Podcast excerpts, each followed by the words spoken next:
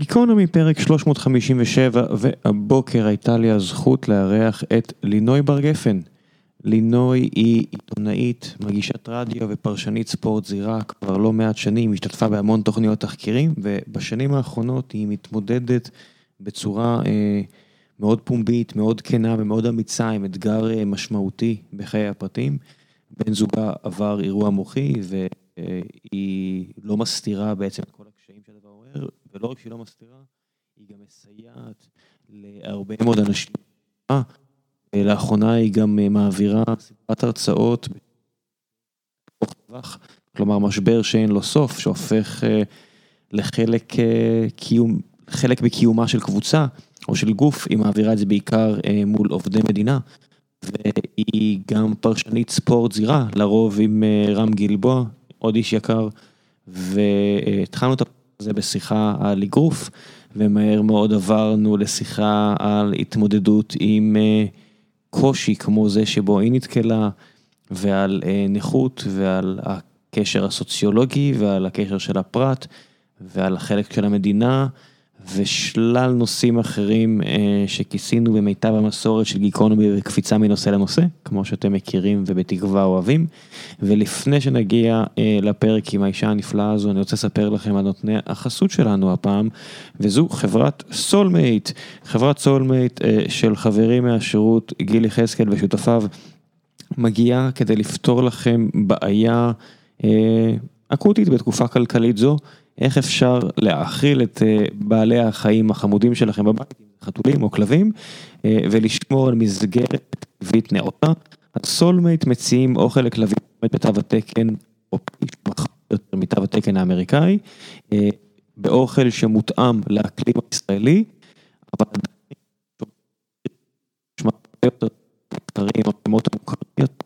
חוסכים איפה שהם יכולים מלבד איכות האוכל. הם מייצרים את האריזות בעצמם, הם עושים את השיווק גרילה כמו פודקאסטים וכל מיני אמצעים אחרים, וכדי לשכנע אתכם שהמוצר שלהם מעולה, הם מוכנים לתת לכם דיל מעולה שבו אם תקנו שתי שקיות, אז השקית השנייה תהיה בהנחה מאוד משמעותית, אם תכניסו את קוד הקופון GEEK, G-E-E-K, במקום באתר שבו אפשר להכניס את הקוד קופון הזה, GEEK. הם כנראה ומפסידים כסף על ה... לפי מה שהבנתי מהם ואני נוטה להגיד מהיכרותי פה על העסקה הזו, אבל הם מאוד מאמינים שתראו שהאוכל מעולה, הם שלכם לא יפתחו אלרגיות, הם מאוד יאהבו אותו, ותקנו אצלם. קשה לחזור לשלם בעשרות אחוזים יותר עבור מוצר לא יותר טוב. זהו. ועכשיו לגיקונומי 357 עם לינוי בר גפן, תהנו.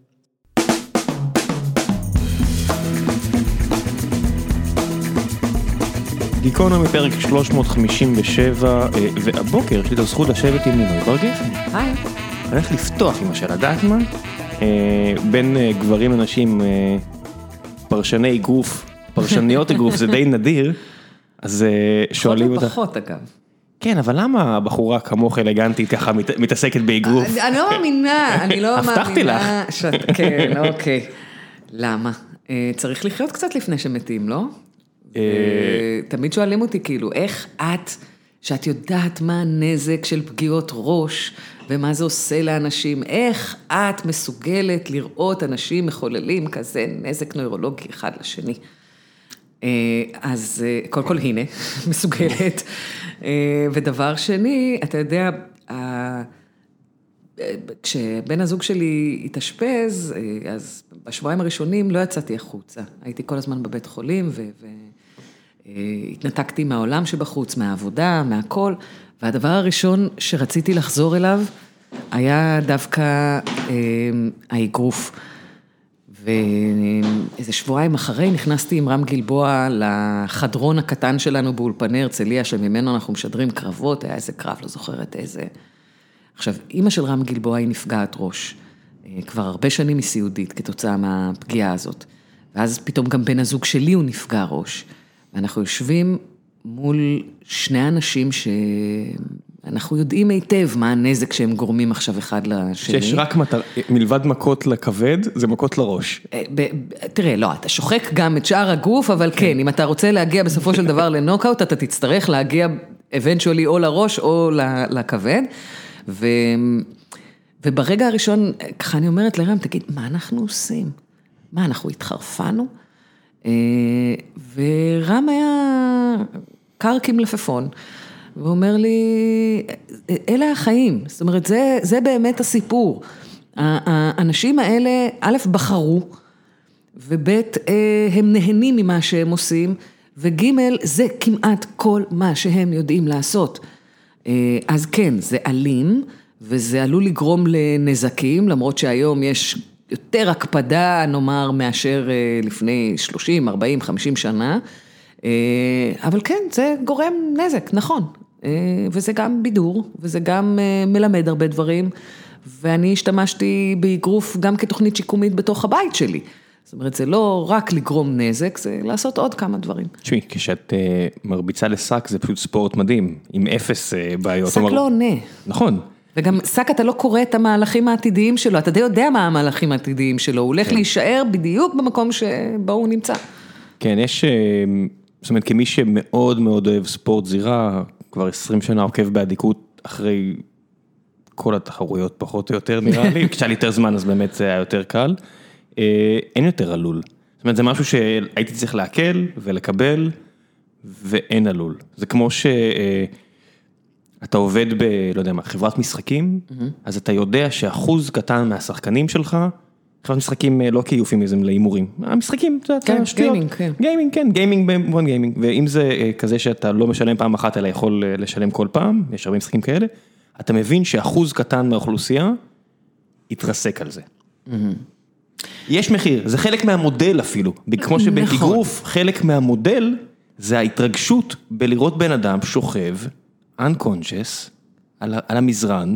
זה, זה אגב פחות החלק שמרגש אותי באופן אישי. אני אבל, מבין אותך. אה, ואני כן. גם אה, זו שבמשדרים כמעט תמיד אה, אומרת ראשונה, כשאני רואה שהמתאגרף כבר לא באמת איתנו, אה, ואפשר לפעמים לזהות את זה על המימיקה, זאת אומרת, אתה לא צריך רק לראות שהוא מסוחרר, אתה יכול לזהות בהבעת הפנים שלו שהוא סיים את הקרב מבחינתו, ולא תהיה פה second wind, ולא יהיה פה שום אה, עוף החול, וכלום לא הולך להיות פה. Out, כמו שאומרים. אה, כן, לגמרי. וזו בדיוק הנקודה שממנה אני מפסיקה ליהנות. זאת אומרת, מהרגע שהם לא שניהם כבר בתוך הסיפור הזה, אני לא רוצה להיות כאן יותר. אני רוצה ששניהם יהיו בתוך העניין, ואם אחד מהם לא בעניין, מבחינתי הקרב יכול להסתיים באותו רגע, אני לא מעוניינת לראות האם הוא יתאושש מהנוקדאון, אני, אני רוצה לסיים פה, אני זרקתי כצופה מגבת לבנה דמיונית לתוך הזירה.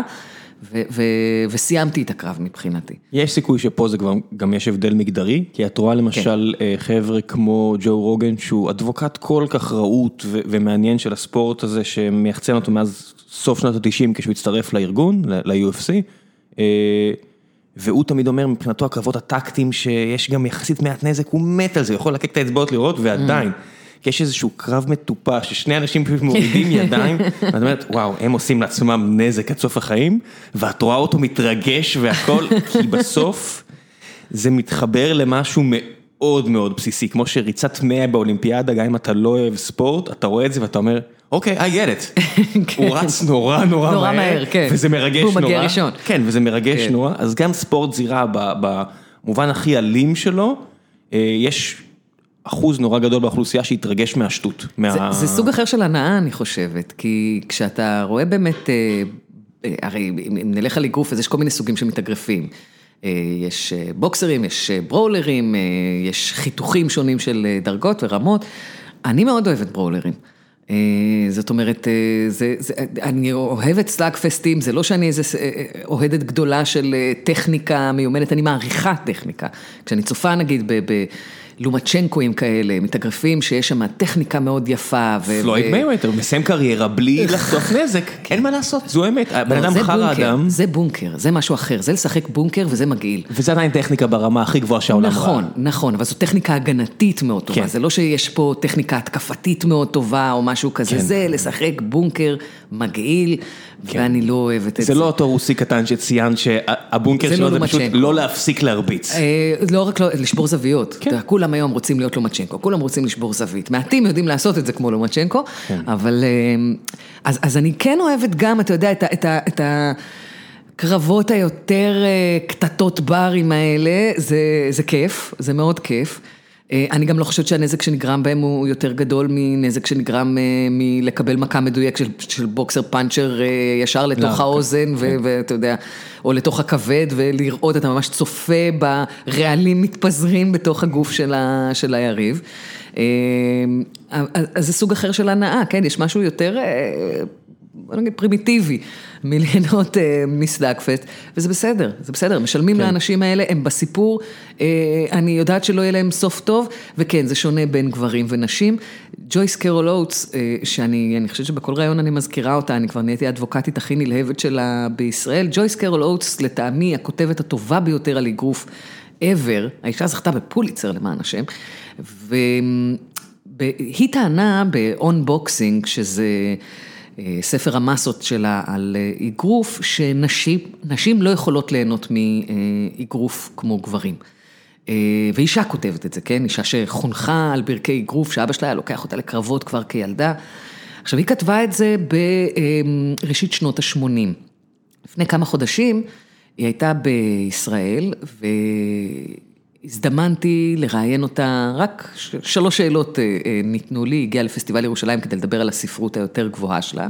רוב ה... זה לא שסופרים ברמה הגבוהה, מהמגווי ואחרים, אה, בדיוק, לא כן, אבל בישראל, זהו, שבישראל זה נתפס כאילו אם אתה כותב על ספורט, אז אתה, אתה לא ברמות הגבוהות, בעוד שבארצות הברית זה מאוד מקובל שמיטב הסופרים כותבים על אה, ספורט, וכשמדובר באגרוף זה, זה נעלה במיוחד, כי אגרוף הוא האנלוגיה הטובה ביותר לחיים, ולכן הוא כן. חומר ספרותי מעולה, חומר קולנועי מעולה.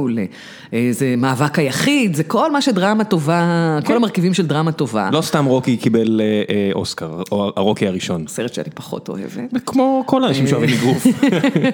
כן, אבל בכל מקרה, אז שאלתי אותה אם היא, תראה, כשהיא כתבה את זה באמת לא היו פרשניות, לא היו שדרניות, לא... הנשים היחידות בזירה היו נערות הזירה. ושאלתי אותה אם היא עדיין חושבת שזה נכון. והיא אמרה לי שלא. היא אמרה לי שהיא הבינה עם הזמן שהיא טעתה. זאת אומרת, מה שהיא ייחסה כאיזשהו מרכיב גנטי שלא מאפשר לאישה ליהנות אה, באותה הדרך מאלימות, אה, זה בעצם מרכיב תרבותי, ואם אתה משנה את התרבות, אז גם העדפות האישיות עשויות להשתנות בהתאם. נכון, עדיין כמות הנשים שתתעסק ומתעסקת באגרוף היא קטנה יותר, אה, אבל אני חושבת שהן מביאות point of view הרבה פעמים אחר. אני למדתי ממתאגרפות ומכותבות על אגרוף, אה, לא פחות, אם לא הרבה יותר, מאשר מגברים, כי גם הרגשתי שהן מדברות בשפה שלי, הן מסתכלות בדיוק, על כן. דברים שאני, כ, כ, אתה יודע, כ, כאדם, מסתכלת עליהם גם, אני כן מסתכלת על המימיקה, אני כן מסתכלת על הבעת העיניים, אני כן מסתכלת על היחסים שנרקמים בזירה, על האינטימיות הזו שנוצרת בין היריבים. גברים, גם אם הם מסתכלים על זה, אה, הם לא תמיד יבטאו את זה בשידור, כי יש איזו מתכונת כזו שחייבים אה, ללכת לפיה, אה, איזה חיקוי של מה נשמע לי ששדר ספורט אמור להיות, ואני עוקב אחרי הפורמט ולא זז ממנו ימינה או שמאלה. ואני מרגישה שבמובן הזה יש לי חופש יותר גדול, כי אף אחד לא מצפה ממני לעמוד בכללי הפורמט. זאת אומרת, מראש... אה, קודם כל את, את לא ראויה בכלל להיות פה, אבל אם כבר הגעת לפה אנחנו לא מצפים ממך להיות אה, שווה משהו, שזה נהדר, זו חירות אדירה, כי אז מותר לי להגיד באמת מה שבא לי, מותר לי להגיד שהמתאגרפים חתיכים או לא חתיכים, מותר לי לבקר את הבחירות המוזיקליות שלהם בשירים לזירה. אה, ומותר לי גם לדבר על הבעת הפנים שלהם ועל היחסים שנרקמו בין היריבים ובינם לבין הפמליות שלהם והדדי אישוז שמלווים את האגרוף בצורה כל כך אה, הדוקה אולי יותר מאשר בכל ענף אחר. אין עוד ענף שאנחנו מכירים שמות של מאמנים כמו באגרוף, אה, לא מאמנים במובן של מאמן כדורגל, כן, כן. מאמן אישי, בטניס. כן. רק אתה צריך להיות כזה עכבר טניס כדי לזכור מאמני עבר והכל באגרוף, זה חלק מהשמות הכי מוכרים. תראה, גם בדרך כלל אם המאמן הוא האבא, השם שלו ושל הבן שלו, זה אותו שם. זאת אומרת, גם השם הפרטי, פשוט אתה מוסיף JR בסוף, כן. וזה ההבדל. פלויד מייוודר, מי שאימן אותו זה פלויד מייוודר סיניור. כן. במשך כל השנים האלה. אז, אז ככה ש... כן, זה ספורט עם... ש, שמרכיב היחסים בין אבות לבנים בו, אגב גם בין בנות לאבות, המתאגרפות, יש שם תמיד גם דדי שהוא מאוד חזק. אמ, אז, אז אתה רואה ששם המרכיב הזה נמצא, והוא כמעט תמיד אה, טראומטי נורא, גם כשאבא הוא לא אב נעדר, אלא נוכח. לפעמים הנוכחות שלו היא אסון הרבה יותר גדול מאשר לו הוא היה נעדר. Million Dollar Baby שכזה, שנגמר גם בנזק ומסיבות אחרות. אמ, כן, טוב, זה גם עוד, אה, עוד סרט די פיקטיבי. את The Fighter אהבתי אבל, אתה יודע? אה, כן, כי הוא מבטא איזה טיפשות אמריקנית אה, שהיא מאוד אותנטית. את רואה את האנשים האלה, זאת אומרת, את הרוקי מרציאנו כבר לא רואים, אין דמויות כאלה. את הדמות ב-"The Fighter", כן. כל, אה, תעשי כל כזה countdown לאירוע אגרוף או אירוע UFC, כאלה, כן. את רואה אותם. אני יכול למנות עכשיו עשרה כאלה שעכשיו נמצאים ב roster של הארגוני אגרוף הגדולים והארגוני UFC הגדולים. זה זה האנשים. כאלה. אה, פלוס הוא משוחק ממש טוב. כן, למרות שזה זה ללא ספק הסרט, הסרט הכי מפוספס ever. זאת אומרת, אה, מה אתה מדבר על מיקי וורד, ואז מתעלם מטרילוגיית הקרבות עם גתי? למה אתה כן. מגיע עד החצי המעניין של החיים שלו, ומדלג עליו? אה, אז- כי הם לא רצו, אני חושב, להתרכז בקרבות. זאת אומרת, אבל הקרבות, הטרילוגיה הזו שינתה את וורד, היא שינתה את ה-point of, היא שינתה את החיים שלו לחלוטין, היא שינתה, מערכת היחסים שלו עם ארתורו גתי. אגב, וולברג תיקן את זה במובן מסוים, כי הוא עשה סרט דוקומנטרי על מערכת היחסים בין ראיתי את זה, אה, כן. וורד לגתי, סרט לא רע, לא רע בכלל. אמ, אז, אז ככה שאני אני חושבת שדווקא היה, זו הייתה יכולה להיות זווית מרתקת. אה, מערכת יחסים בין שני גברים שמתחילה באלימות איומה ומתפתחת להיות אה, משהו שאי אפשר להמציא, אי אפשר להמציא סיפור כזה, זה, זה, זה פשוט כל כך גדול אה, וכל כך מרתק. לראות את, ה, את החברות הזו, את ההשלמה עם מה אני כבר לא אהיה. אני באופן אישי מרותקת הרבה יותר לתבוסות מאשר לניצחונות. אה, כי, כי הניצחון הוא טיפש. זאת אומרת, אנחנו תמיד, אה, אתה יודע, כל המדריכים של איך לנצח, וראיונות עם מנצחים, וזה נורא מפוצח כבר, הסיפור הזה של אה, ניצחון. התבוסה היא הרבה פחות מפוצחת, ולו רק בגלל שאנחנו כל הזמן מנסים להימנע ממנה, וכחלק מההימנעות אנחנו גם לא רוצים לדבר עליה. אה, זה- ו- ולפרק אותה ולראות אה, מה היא עושה לנו באמת. התרבות האמריקאית, שהיא התרבות השלטת בסופו של דבר, למרות שספורט זירה יש בהרבה מדינות אחרות, היא די מכתיבה אה, מצ'ואיזם, ג'אנגואיזם כזה של טדי רוזוולט מלפני 100 שנה, שלא אפשר את המקומות האלה, וכשאת רואה פתאום מישהו חורג מהתלם הזה, כולם מתמגנטים אליו. יש אה, נכון. פודקאסט לא כזה מוצלח, אבל מעניין, אה, של שני אנשים, כבר לא שני אנשים, כי אחד מהם הזדן נראה לי בגלל הטרדה מינית, זה נקרא אה, The Fighter and the Kid, של קומיקאי בשם בריין קלן, שעכשיו מסובך, את מי הוא הטריד? הוא לא הטריד, הוא מואשם באונס. אה, נהדר, את מי הוא אנס? אני לא נכנסתי לפרטים, אבל את יודעת, זה- מהדברים האלה שאת אומרת, אין, 2020, אה, that's a כן, rap son. לא עושים את זה, אה, לא, זה משהו שעשה, לא משנה, לא לא מעניין. אה, ואת כאילו כן מעניין, לא רלוונטי. בסדר. מצטער, כן מעניין, לא רלוונטי. שילמת את חובך ל-PC, זה בסדר. אוקיי, והבן זוג שלו לפודקאסט זה לוחם לשעבר ב-UFC בשם ברנדון שופ, שהיה ממש top 10, top 15 ב-UFC. ויש שם שני רגעים שרלוונטיים למה שאמרת. דבר ראשון, הם כל הזמן מדברים על כמה יפים חלק מהגברים. אה, תודה לאל. סוף סוף הגיע הזמן להגיד את זה, חלקם באמת נורא יפים, זה בוודאי, מרתק. הם ספורטאים והם צעירים, את יודעת, הרבה מהם, חוץ מזה, את יודעת, הרבה מהם גם מחלימים טוב מה, מהפציעות ו yada yada yada, והם לא מפסיקים לדבר על זה, ויש להם כזה השטיק no homo, וזה כאילו כל פעם הולך ומחצין, זה כל פעם והם שתיהם כאלה womanizer גדולים, אז זה כאילו נותן את הגושפנקה לכולם להגיד, אה, אם להם מותר, אז לכולם מותר, כן. וזה כזה, וואי וואי, מה הייתי עושה לו, הייתי מלקק, כזה, כזה, פעם אוקיי, פעם לא, פעם. זה- כבר מגיע לרמות הנמוכות יותר של בוודאי. הערכה האסתטית. כי- הם הלכו והקצינו את זה, אבל כן. זה התחיל ב... is a real dime piece, no homo. כל מיני כאלה, וזה הביא עוד ועוד אנשים ובנה להם את הקהל, כשהוא היה גם לוחם אז גם היה ברור, כי אנשים רוצים לשמוע קצת מאחורי הקלעים, ואז הוא הפסיד איזשהו קרב, וג'ו רוגן עשה לו אינטרוונצ'ן בשידור חי. זאת אומרת, הם עלו לשידור, יום אחרי שהוא מרוסק מנטלית. זה, כן. אין, אנשים שלא עוקבים אחרי הספורט הזה, לא מבינים מה זה בדבר כזה שיש לך פעם בחצי שנה קרב, להפסיד, מפסיד, כן. וזה הפסד שזהו, והוא עושה לו אינטרוונצ'ן בשידור חי, זאת אומרת בשידור מוקלט, אבל הם לא ערכו את זה החוצה, ו- וזה מתחיל והוא אומר לו, אה, אתה צריך להבין שאתה לא תהיה אלוף. והוא אומר לו, והוא אומר לו, אולי אני אהיה, והוא אומר לו, לא, אתה לא תהיה. והוא אומר לו, כחבר, אני אומר לך, תפרוש עכשיו. זה לא בשבילך, אתה תתחיל לצבור פה נזק ואין לך שום סיכוי להישגים. והוא, את יודעת, הוא מתחיל לשמוע את הקול שלו נשבר והוא מתחיל קצת לבכות וזה בן אדם ענק, מטר תשעים וחמש, ספורטאי, היה שחקן פוטבול והכל. והוא אומר לו, הוא אומר לו, ג'ו, זה פשוט לא נכון, אתה רואה שבקרב הזה וזה, הייתי נורא קרוב, הוא אומר, לא, אתה רק חושב ככה. לא, אתה לא. וזה הגיע, ואת יודעת, והוא היה קשוח איתו ברמות שלא יכלתי להפסיק להאזין, כי לא מדברים על תבוסות. כן. לא מדברים על להרים בן אדם מהקרשים. ואותו ברנדון שום נהיה סופר מוצלח. זאת אומרת, כמה שהוא היה בינוני בתור לוחם, הוא נהיה עכשיו אינטרטיינר בגבוה, מיליונר מפליג, והוא רק מטפר על זה, כמה שאותו אינטרוונשן שלח אותו לדרכו, לעשות משהו שהוא, והוא אומר לו, תקשיב, אני, אני אוהב אותך, יש לך הרבה יכולות שם, וזה לא זה. אתה, פה אתה לא יכול להיות מספיק טוב, ומכאן הדרך רק הולכת ליפול בצורה רצינית. ויותר הוא לא נלחם אחרי השיחה הזאת.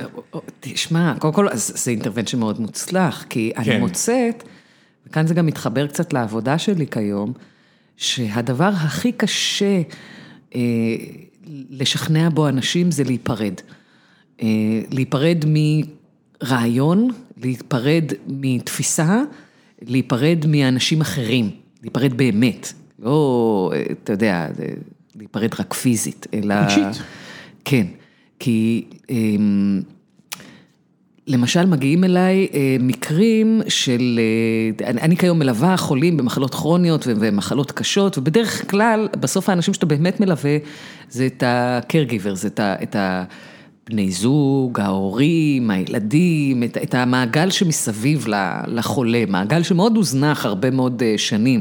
כל הפוקוס היה על ה... בהתחלה הפוקוס היה על המחלה, ואז אה, עם השנים התפיסה טיפה התרחבה והפוקוס נהיה על החולה, ועכשיו אנחנו כבר מרחיבים את הפרספקטיבה יותר ומסתכלים גם על המעגל שמסביב לחולה, מתוך הבנה שכשאדם הופך להיות חולה קשה וכרוני, הוא לא נופל למטה לבד, הוא, הוא גורר איתו אה, את היחידה המשפחתית שלו יחד איתו למטה. כל מי שראה את זה מקרוב, השנה האחרונה בחיי הורה או בן או בת זוג, בדרך כלל לוקחים חמש שנים מהצד השני. זה כשזה שנה האחרונה, תחשוב על חולה כרוני, הוא עכשיו הולך להיות במצב הזה גם 20 ו-30 שנה. שנה. כן, אז אני רק אומר, אני אומר, אה. את זה, מה שאת מתארת, פחות אנשים רואים. מה שאני כן. אמרתי, בדרך הטבע כולם יראו בשלב כזה או אחר. נכון. אלא אם כן זה יהיה נורא פתאומי, והרבה פעמים זה לא, אה, לצערי. נכון. אני אומר כמי שראה מהצד או רואה מהצד, והמחיר הנפשי, בגלל גם שלא מתייחסים לזה ולא נותנים לזה את הלגיטימציה, אה, ולא מאפשרים לך לשחרר. אין נכון. לשחרר, בטח לא בישראל, שבאורך החיים, זה מקום שני בעולם אנחנו עם נשים, ומקום לא יודע כמה עם גברים, לא, לא הרבה רחוק, לא הרבה, כי אנחנו לא מוותרים, אנחנו לא משחררים, לא משנה איכות חיים, לא משנה כלום. בדיוק. והמחיר שזה גובה, לא, לא רק כלכלי, כן, אני מדבר, המחיר הנפשי, תראה, הוא, זה גובה, זה גובה, הוא לא נתפס. כן, זו שחיקה. שהיא שחיקה שבאה לידי ביטוי כמובן לא רק בהמון אספקטים, זו שחיקה של כל המשאבים שיש לך, המשאבים הרגשיים, הכלכליים, אה, אה, ובתהליך השחיקה הזה יש אה, נקודה שבה אדם יכול לבוא ולהגיד, אוקיי, הקרב הזה לא, לא טוב, לא צריך להיות פה יותר. אני לא מפסיד אם אני לוקח אחורה פה, זה לא הפסד, מה אני מפסיד פה בעצם? כבר אה, הפסדתי. למעשה, כן, אבל, אה, אבל זה נורא קשה לשכנע אנשים אה, שהמוסר שהם מכירים מהעולם הבריא לא רלוונטי לעולם החולה. נגיד, לפני כמה ימים מתקשרת אליי בחורה, אבא שלה בשנות ה-60 לחייה, עבר... לחייו, סליחה, עבר אירוע מוחי מאוד קשה. עכשיו, אתה שומע מהתיאור... שלא הולך לקרות פה שום דבר, האיש וגטטיבי כבר כמה חודשים, הוא לא הולך להתעורר, זה לא כמו בסרטים האמריקאים, שקמים מקומה גם אחרי 20 שנה, ובתוך אה, דקה וחצי עוברים את כל 15 דרגות ההכרה מ-0 ל-15, מונטאז' של דקה של שיקום, וכולם מאופרים ויפים צועדים הביתה כאילו כלום. מקסימום יש להם איזה, איזה, השאריות של האירוע המוחי זה איזה מקל הליכה מאוד אסתטי, אגב, לא מהסוג שמקבלים ממשרד הבריאות, אה, משהו מאוד אה, נחמד. נחמד כזה, שמלווה אותך איזה חודש-חודשיים, השיקום הוא תמיד נורא נורא מוצלח, אין אף פעם שאריות לפגיעה, וברור לי שאבא שלה לא הולך לקום. עכשיו, חוקית אין הרבה מה לעשות פה, אתה לא יכול לבצע המתה באדם כזה. אתה לכל היותר יכול לבקש מהצוות אה, בשקט, בצד, בלי שיש רישום, אה, אם תחול הידרדרות, אל תבצעו פעולות הירואיות. אה, זאת אומרת, לבקש קצת להימנע מטיפול כדי לנסות לקצר את פרק הזמן שבו הבן אדם הזה, וסלח לי על הצרפתית, אבל הוא ירקב. זה מה שקורה פה, זה מה שקורה לגוף במצב של, שאתה רתוק כל כך הרבה שנים. אבל הבחורה מבחינתה מרגישה שאם היא... אה, מבינה, מפנימה, שזה לא הולך אה, למקום טוב, אה, היא בעצם עושה משהו לא מוסרי. כי היא חיה את החיים של המוסר של הבריאים, שבו יש קדושת החיים ולא קדושת איכות החיים. ו, וכשאני מסבירה לה, יש לך ארבעה ילדים, את לא ראית אותם כבר חצי שנה, הילדים שלך עדיין חיים. תילחמי עליהם, אל תילחמי, אבא שלך לא היה רוצה שזה מה שיקרה לך. הוא היה אומר לך, ת, ת, עזבי אותי, שחררי, אני לא חוזר. גם אם לא, אני מצטער, אבל גם אם לא. גם מה שאת אומרת זה הדבר הנחמד של הוא היה רוצה. ואני, את יודעת, אני יכול להגיד עכשיו, גם אם אני אהיה בן 90 ואני ארצה שכולם יעזבו את הכל ויהיו איתי, אני לא בטוח שזה הדבר נכון, אבל אני צריכה להגיע אליה איכשהו אה, ולגרום לה להבין שמה שהיא עושה הוא הדבר הלא מוסרי. זאת אומרת, את מתעדפת במקום גבוה יותר אדם שאי אפשר להציל. ראינו את זה גם במהלך הקורונה, כשהתפרסם, אם אתה זוכר, המסמך תעדוף הזה בבתי חולים, את מי לאנשים. ואנשים הזדעקו נורא, מה פתאום אה, שמים נכים בעדיפות נמוכה יותר מאשר אנשים בריאים. עכשיו, ברור שאם מדובר באדם שהוא אה, נכה בגפיים תחתונות ואין לזה שום השלכות בריאותיות, אז כן, הוא אמור להיות באותו מקום יחד עם אה, אדם זה אמור להיות, הוא באותו מקום. נכון. אבל גם בכלל, כל הגרף הזה היה תיאורטי לחלוטין, כי זה גרף שמניח שיגיעו עכשיו 400 איש בדיוק באותה נקודת זמן ויצטרכו הנשמה, זה לא עובד ככה, זה עובד הרבה יותר הדרגתי. אין לי בעיה שהמערכת תהיה מוכנה, גם לסצנריו הזה, ושהציבור ידע שהדיון יהיה לפני. תתמודדו. עכשיו, לא היה בנייר הזה שום דבר חדש, כי כן, התעדוף הזה כי... היה קיים לאורך כל הזמן, פשוט לראשונה אנשים נחשפו אליו. לראשונה אנשים הבינו שהמערכת תשקיע יותר במי שיש לו סיכוי. עזבי, יש, כל בן אדם שמגיע לבית חולים, זה, את יודעת, אני הפסקתי להתווכח עם אנשים בטוויטר, אני מקווה לפחות שאני גם לא אחזור לזה יותר מדי, אני עושה את זה פחות. אנחנו כולנו בגמילה נראה לי. אני מנסה, מנסה, זה נורא ואיום לאיפה שזה לוקח אותך, ואנשים כן. גם אומרים, איך אתה יכול להגיד שלא כולם שווים? כי לא. כי לא. כי אני אגיד את האמת, אם ההורים שלי ילכו לעולמם, יהיה לי שנה מזעזעת, נוראית, אני אהיה יתום ואני אצטרך להתמודד עם זה. אם הילד שלי ילך לעולמו, אולי אני אתאבד. אני אומר, הנה, נכון. הנה האמת שצריך, שצריכה להיאמר, זה לא, אין פה two ways about it. זה, זה המציאות. נכון. אם אתה בא לרופא, וחוויתי את זה עם, עם אנשים מבוגרים אצלנו והכל, והוא אומר לך, אני לא הולך לנתח אותו, אני מצטער. אם הוא בן שנתיים ולא בן 92, הוא לא יגיד את המשפט הזה. נכון. הוא לא יגיד אותו, הם יעשו ניתוחים שהם 0-0-0-1. בניגוד לניתוח שהוא 0-1, כן. אבל הם לא יעשו אותו, והם ימכרו לך את הדברים שאתה צריך לשמוע, כמו אולי ההרדמה תהרוג אותו, ואולי זה, מה זה אולי? אין, זה, זה פשוט ההבחנה שהמערכת צריכה לעשות מתישהו של... תוותר. תראה, למרות שלפעמים כירורגים הם קצת פחדנים בקטע הזה. מה זה לפעמים? הם הרבה פעמים. אני שומעת למשל, זה משהו שמתסכל אותי בכל פעם מחדש, אה, כשנוירוכירורגים יוצאים בחזה נפוח מחדר הניתוח ואומרים למשפחה, הצלתי אותו, או הצלתי אותה. עכשיו, לא הצלת כלום, כן? הבן אדם עם דופק, הוא סביר להניח יישאר במצב של נכות סיעודית קשה מאוד, איכות חייו תיפגע עד לרמה שבה לא יעבור יום שבו הוא לא יבקש את נפשו למות. אה, לא, לא הצלת, הצלת דופק. אתה לא הצלת את חייו, אתה פשוט פרסת את מותו לתשלומים נושאי ריבית, רצחנית. שהמשפחה תשלם עכשיו. עכשיו, המשפחה לא מבינה שהיא עומדת לשלם ריבית רצחנית, ולכן היא אסירת תודה לאותו נוירוכירורג, ואז החולה מועבר למחלקת שיקום כלשהי.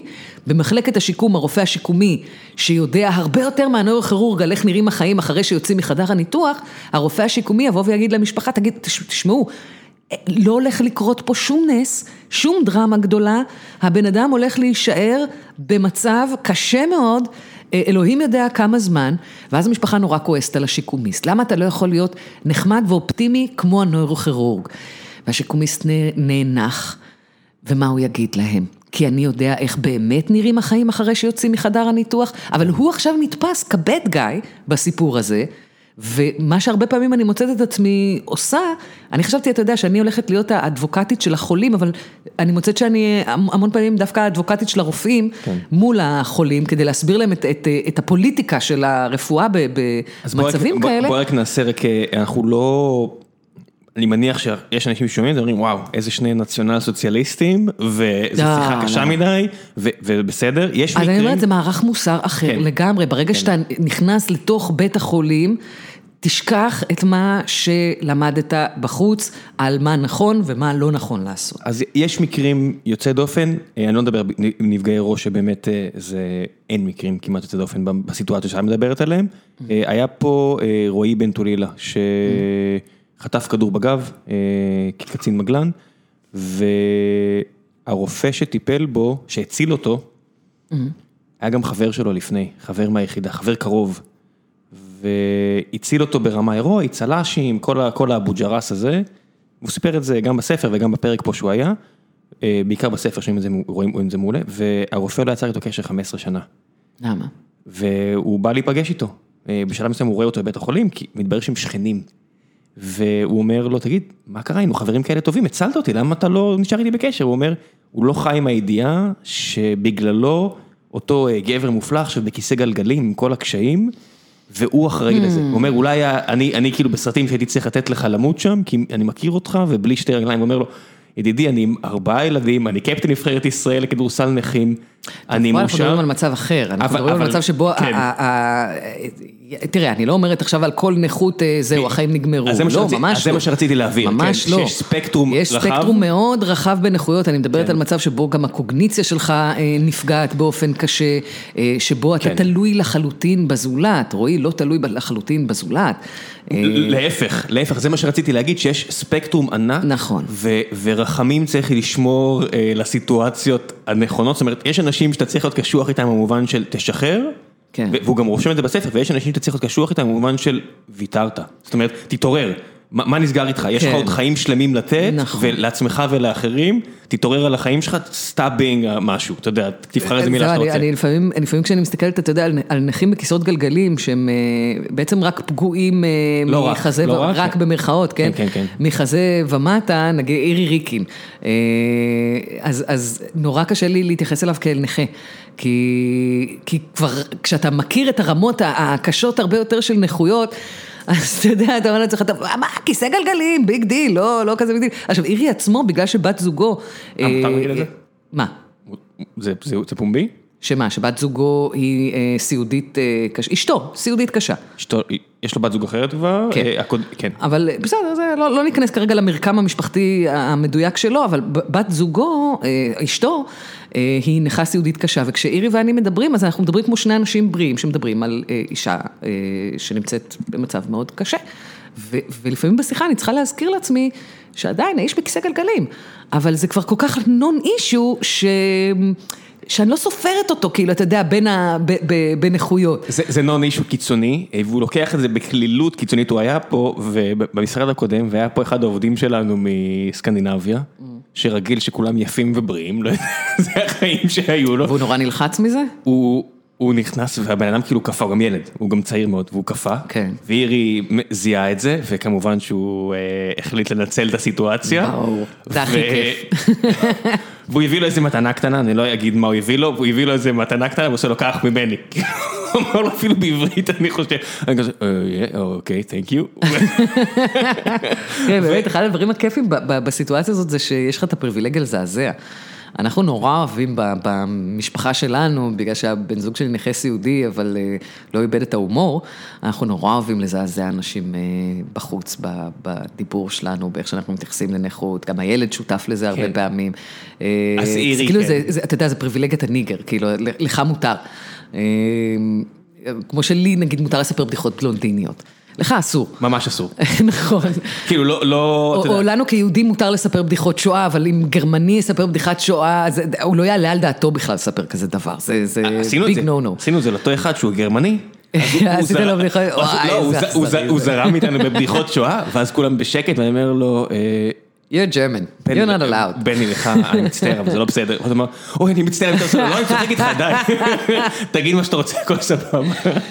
זה פרס הניחומים של המקופחים, זה כיף. כן, זה ה punching up לעומת punching down, זאת אומרת, היום גם טובי הקומיקאים שהגנו על האפשרות לצחוק על כולם בכל סיטואציה, כבר, אה, לא לא כולם, לא כולם, אבל הרבה מהם, מאימי שומר ו- ו- ואחרות ואחרים, אומרים, יש בזה משהו, שמה, שזה לא לא מצחיק.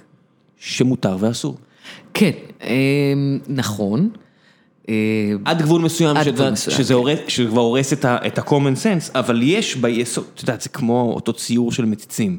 כן. זאת אומרת שזה- שעברתי ליד זה אלף פעם, ומספיק שפעם אחת שזוגתי תכתוב לי אתמול, וואו, כמה נגיעה בעיר שלי שעשו את זה, ואני אגיד, אוקיי, אני לא הרגשתי ככה מעולם, ואני לגמרי מתאפס על המחשבה שלך, כי אם ככה את מרגישה, מעולה, אני בחיים לא, זאת אומרת, היא גם הוסיפה למה היא מרגישה ככה והכל, לא, לא אכנס לשיחה, אבל... אה, כן, אני, אני חי את, העולם מבעד לעיניים שלי, ולהגיד מה נכון ומה לא נכון, הרבה פעמים, זה לא מתמטיקה, זה מתבסס על... סנטימנט. כן, על רגש, כן. מה, ה- ה- ה- ה- הוויכוחי טוויטר המטופשים האלה של לבנות טיעון לוגי של אחד, אז גם הלוגיקה תפוקה מהשורש ב-100% מהמקרים, וגם מה אתה מתעלם מהרגש, כאילו, מה, מה זה הדבר המטומטם הזה?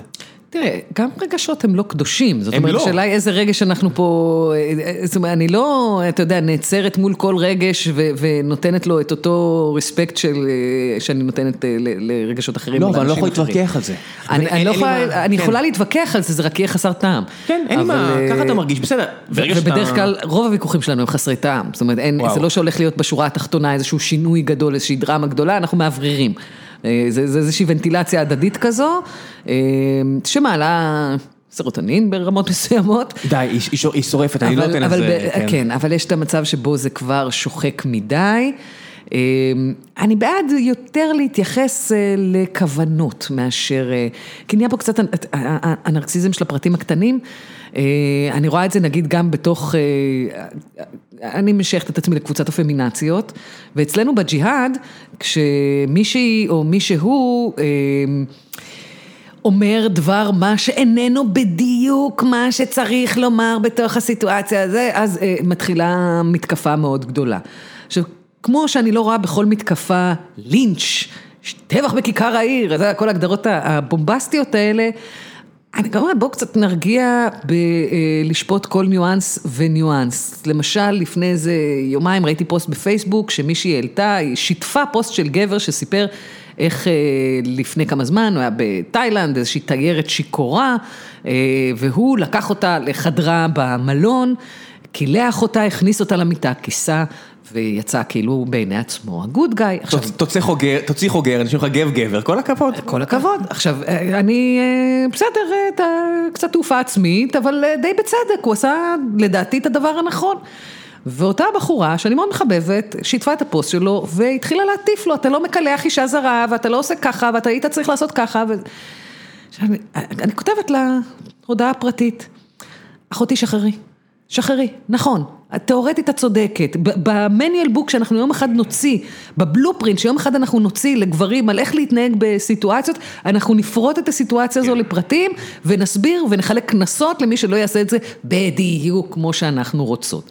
אבל כרגע, מה הייתה הכוונה של אותו בחור? הוא רצה לעזור. אז נכון, הוא לא עשה את זה בדיוק כמו שנדמה לך שצריך לעשות את זה. אבל מכאן ועד לשים אותו באותו מחנה של מי שיאנוס באותה סיטואציה, רק בגלל שהיה מעורב עירום בשני הדברים, לא, לא, לא, זה- לא, שבטי כוונות. זה גם צריך להבין את, את ה... שמציאות לא משתנה באבחה אחת, זאת אומרת היא משתנה נכון. בהרבה שינויים אינקרמנטליים קטנים. נכון. ג'קי רובינסון, אין מהפכות, יש אה, תהליכים. זכה לחר היחס, זאת אומרת כולם אומרים וואו השחור הראשון בבייסבול איזה גיבור, כן כל משחק שהוא הגיע ירקו עליו והיה לו חרא, בטח ביחס אה, למה שהיום, אבל היה לו הרבה יותר, זאת אומרת הוא פרץ דרך מאין שחקנים שחורים ל... הנה הנה יש שחקן שחור. זאת אומרת, אז לשפוט את זה ביחס ל-50 שנה קדימה, כן, זה היה נורא ואיום. אבל אותו בעלים לבן, שאולי קרא לו nigger, אבל גם נתן לו לשחק, היה סופר פרוגרסיבי. כן. אז, אז את אומרת, לא, הוא לא איזה צדיק ביחס להיום, נכון. אבל הוא עשה צעד קדימה ביחס לאז. ומעמד האישה כזה פקנט, זאת אומרת, היום הרבה פחות מפעם, אבל עדיין, אמרתי שעדיין כל כך בקן, שכל צעד, זה- כל עוד הדבר היחידי שצריך לשאול, האם זה צעד קדימה. כן. כן? תעודד. מיד שזה זה יהיה גם- זה הנורמה גם החדשה. משנה את הציפיות שלנו, אני כן. לא מצפה מגבר בן 70 אה, לאותה תפיסה מגדרית שאני מצפה מבחור בן 25. זה, זאת אומרת, אני, אני מכירה בזה שהיכולת שלי עכשיו להשפיע על גבר, זה כן. אה, ב, בש, נקרא לזה ברבעון האחרון של חייו, להשפיע ולשנות את דעתו, זה כנראה לא... לא הולך לקרות, אז אה, גם השיפוט שלי בהתאם, אני לא אתעכב איתו עכשיו על כל ניסוח וניסוח, אבל בן 25 עוד יש לו תקווה, והוא גם גדל כבר בתקופה אחרת, שבה התפיסה היא אחרת, אז הציפייה שלי היא אחרת. אז יש סיטואציות, את יודעת, זה- זה סיטואציית הדוד הגזען. כן, אז יש כן. סיטואציות שנותנים לדוד הגזען לברבר את, אה, אה, דבריו אה, למוות. הנה הבעיה שלי עם זה, כשהילדים הקטנים שומעים את הדוד הגזען מדבר ואף אחד לא מעיר, סבבה, תמשיך, אבל תבין שזה לא בסדר מה שאתה אומר. כן. אז אפשר לא לריב, יש איזשהו פיין בלנס בין לא לריב עם הדוד הגזען, לבין להבהיר ש-this is uncool. להבהיר לילד בשקט לבד בנפרד. איך שלא, איך שלא, אבל אני חושבת שגם אנחנו, יש לנו איזו תחושה כאילו הילדים שלנו הם איזה צינור חלול שכל מידע שנשפך אליו לא עובר שום סינון ושום אה, בקרה בשום שלב. בוא, אנחנו צרכנו תרבות הרבה יותר גרועה ממה לא. שהילדים שלנו צורכים. וגם אני הולך לדפוק אותו הרבה יותר מהדוד ה- הדוד הגזען. בדיוק, כן. צריך להגיד את האמת. אז, אז אה, אולי נהיה קצת פחות מוטרדים מה, מהסיטואציה הזאת, אתה יודע, כל הוריה רק לא מסכים לילד. סליחה, אה, Bitch, אתה. כבר, אה, כן, אפשר לחשוב, 24 באוגוסט אין אף הורה שאומר את זה. אפשר לחשוב איזה, ספרות גבוהה אתה צרכת כילד, אחי, אתה קראת חסמבה וג'ינג'י, זה הטרש של הטרש. ש, שיש, ואתה ראית קטקטים בטלוויזיה, זה לא היה רמה יותר גבוהה ממה שיש היום בניק ג'וניור, כן? אה, למעשה רמה הרבה יותר נמוכה, כשאני מסתכלת נגיד על תוכניות ילדים היום, אה, וואו, הן הרבה יותר מוצלחות. אני לא מבינה למה אנחנו מתגעגעים בדיוק, הן הרבה יותר מוצלחות מהתוכניות שאנחנו צרכנו כילדים, גם החינוכיות שבהן, זה הרבה יותר טוב, הרבה יותר מחכים, הרבה יותר מעשיר. אין לי בעיה שהילד יושב מול המסך, הבעיה שלי היא לא עם המדיום, הבעיה שלי היא עם התוכן שנמצא בתוך המדיום. אני הרי, אתה יודע, כל האין מסכים האלה, לאיזה יקום אתם בדיוק חושבים שהילדים שלכם הולכים להיכנס כשהם יגדלו? הם לא הולכים לגדל פרפרים וגלדיולות, הם הולכים כנראה לשבת מול מסך מחשב גם כשהם יגדלו. אז, אז... זה גם שהגדלו, שנה מהיום, נו מה... שנה מהיום, כן. אז, אז בואו נלמד אותם להיות ביקורתיים כלפי התוכן, לא כלפי עצם המדיום עצמו. ואני אומרת את זה כמי שמנסה כן. לשכנע את הילד שלה לשבת מול מסכים, כי הוא לא מי יודע מה אוהב את זה. אה, לא, בהרבה מקרים זה- באמת ככה. אה, באופן כללי להוריד את השיפוטיות, זה נראה לי... אה, קצת, כן, להיות קצת פחות החלטיים לגבי זה. איך החבר'ה שאת מדברת איתם, זאת אומרת, כמה מהאנשים היו בצד השני וקרוס לצד הזה, כשמשהו קרה להם? מה זאת אומרת? תסביר לי. את מעבירה עכשיו הרצאות על איך להתמודד עם מצב כרוני והכל, נכון. כמה מבין האנשים בקהל חזרו בתשובה? תראה, הקהל מתחלק, והרבה פעמים זה קהל של עובדי מדינה, ואני מדברת שם גם לא מעט על אה, איך אה, המדינה תופסת את האזרח, אה, תפיסת ה... אתה משקר עד שתוכיח אחרת. כשאתה מגיע כאזרח לצורך העניין לקבל איזשהו שירות, מה זה בירוקרטיה? בירוקרטיה זה, זה דרכה של המדינה להבהיר לך שהיא לא מוכנה להאמין למילותיך בלי שתוכיח אותן. אתה צריך להביא אישור ש, מסמך שקובע ש, חוות דעת שטוענת ש. אה, זאת אומרת, אתה צריך להוכיח שמה שאתה אומר לי, אכן אמת. היה לי עכשיו איזה עיוות בעין, ועדה רפואית אה, שנה או חצי שנה אחרי השחרור, נקטעה לי אצבע וחיברו אותה, עכשיו האצבע לא עובדת, כן, היא שם, כולה אצבע, כולה גודל. והרופא שלה לקבוע אחוזי נכות, מגיע תן לי רק לוודא שהיא באמת לא עובדת ומנסה לסובב אותה בכוח, ומנסה כזה, מה אתה עושה? מה אתה עושה? מה זה היה עכשיו הדבר הזה? סבבה, לך על זה, זה כאילו מקובל, אבל זה מאוד כאב, רק שנהיה על אותו- כן. על אותו עמוד. והוא עושה את זה בצורה הכי אגרסיבית שיש, לא זז, אוקיי, סבבה, הנה, קח 15 אחוז. 15 אחוז, אין מה לעשות עם 15 אחוז נכות. כן, לא, הכל בסדר, זה לא, זה מה היה, אצבע וחצי, צא- הביתה, אבל, כן. לא, זה היה בדיוק גם שתי שניות, ואין לי תלונות, הכל בסדר, אין לי פגיעה של מילימטר בחיים, והכל בסדר, אין לי תלונות לצה"ל, טיפלו בי יפה. אבל האקט הזה של מה אתה אומר, שאתה לא מזיז את האצבע? תן לי לראות. תן לי. לראות שנייה אתה לא מזיז. וואו, בסדר.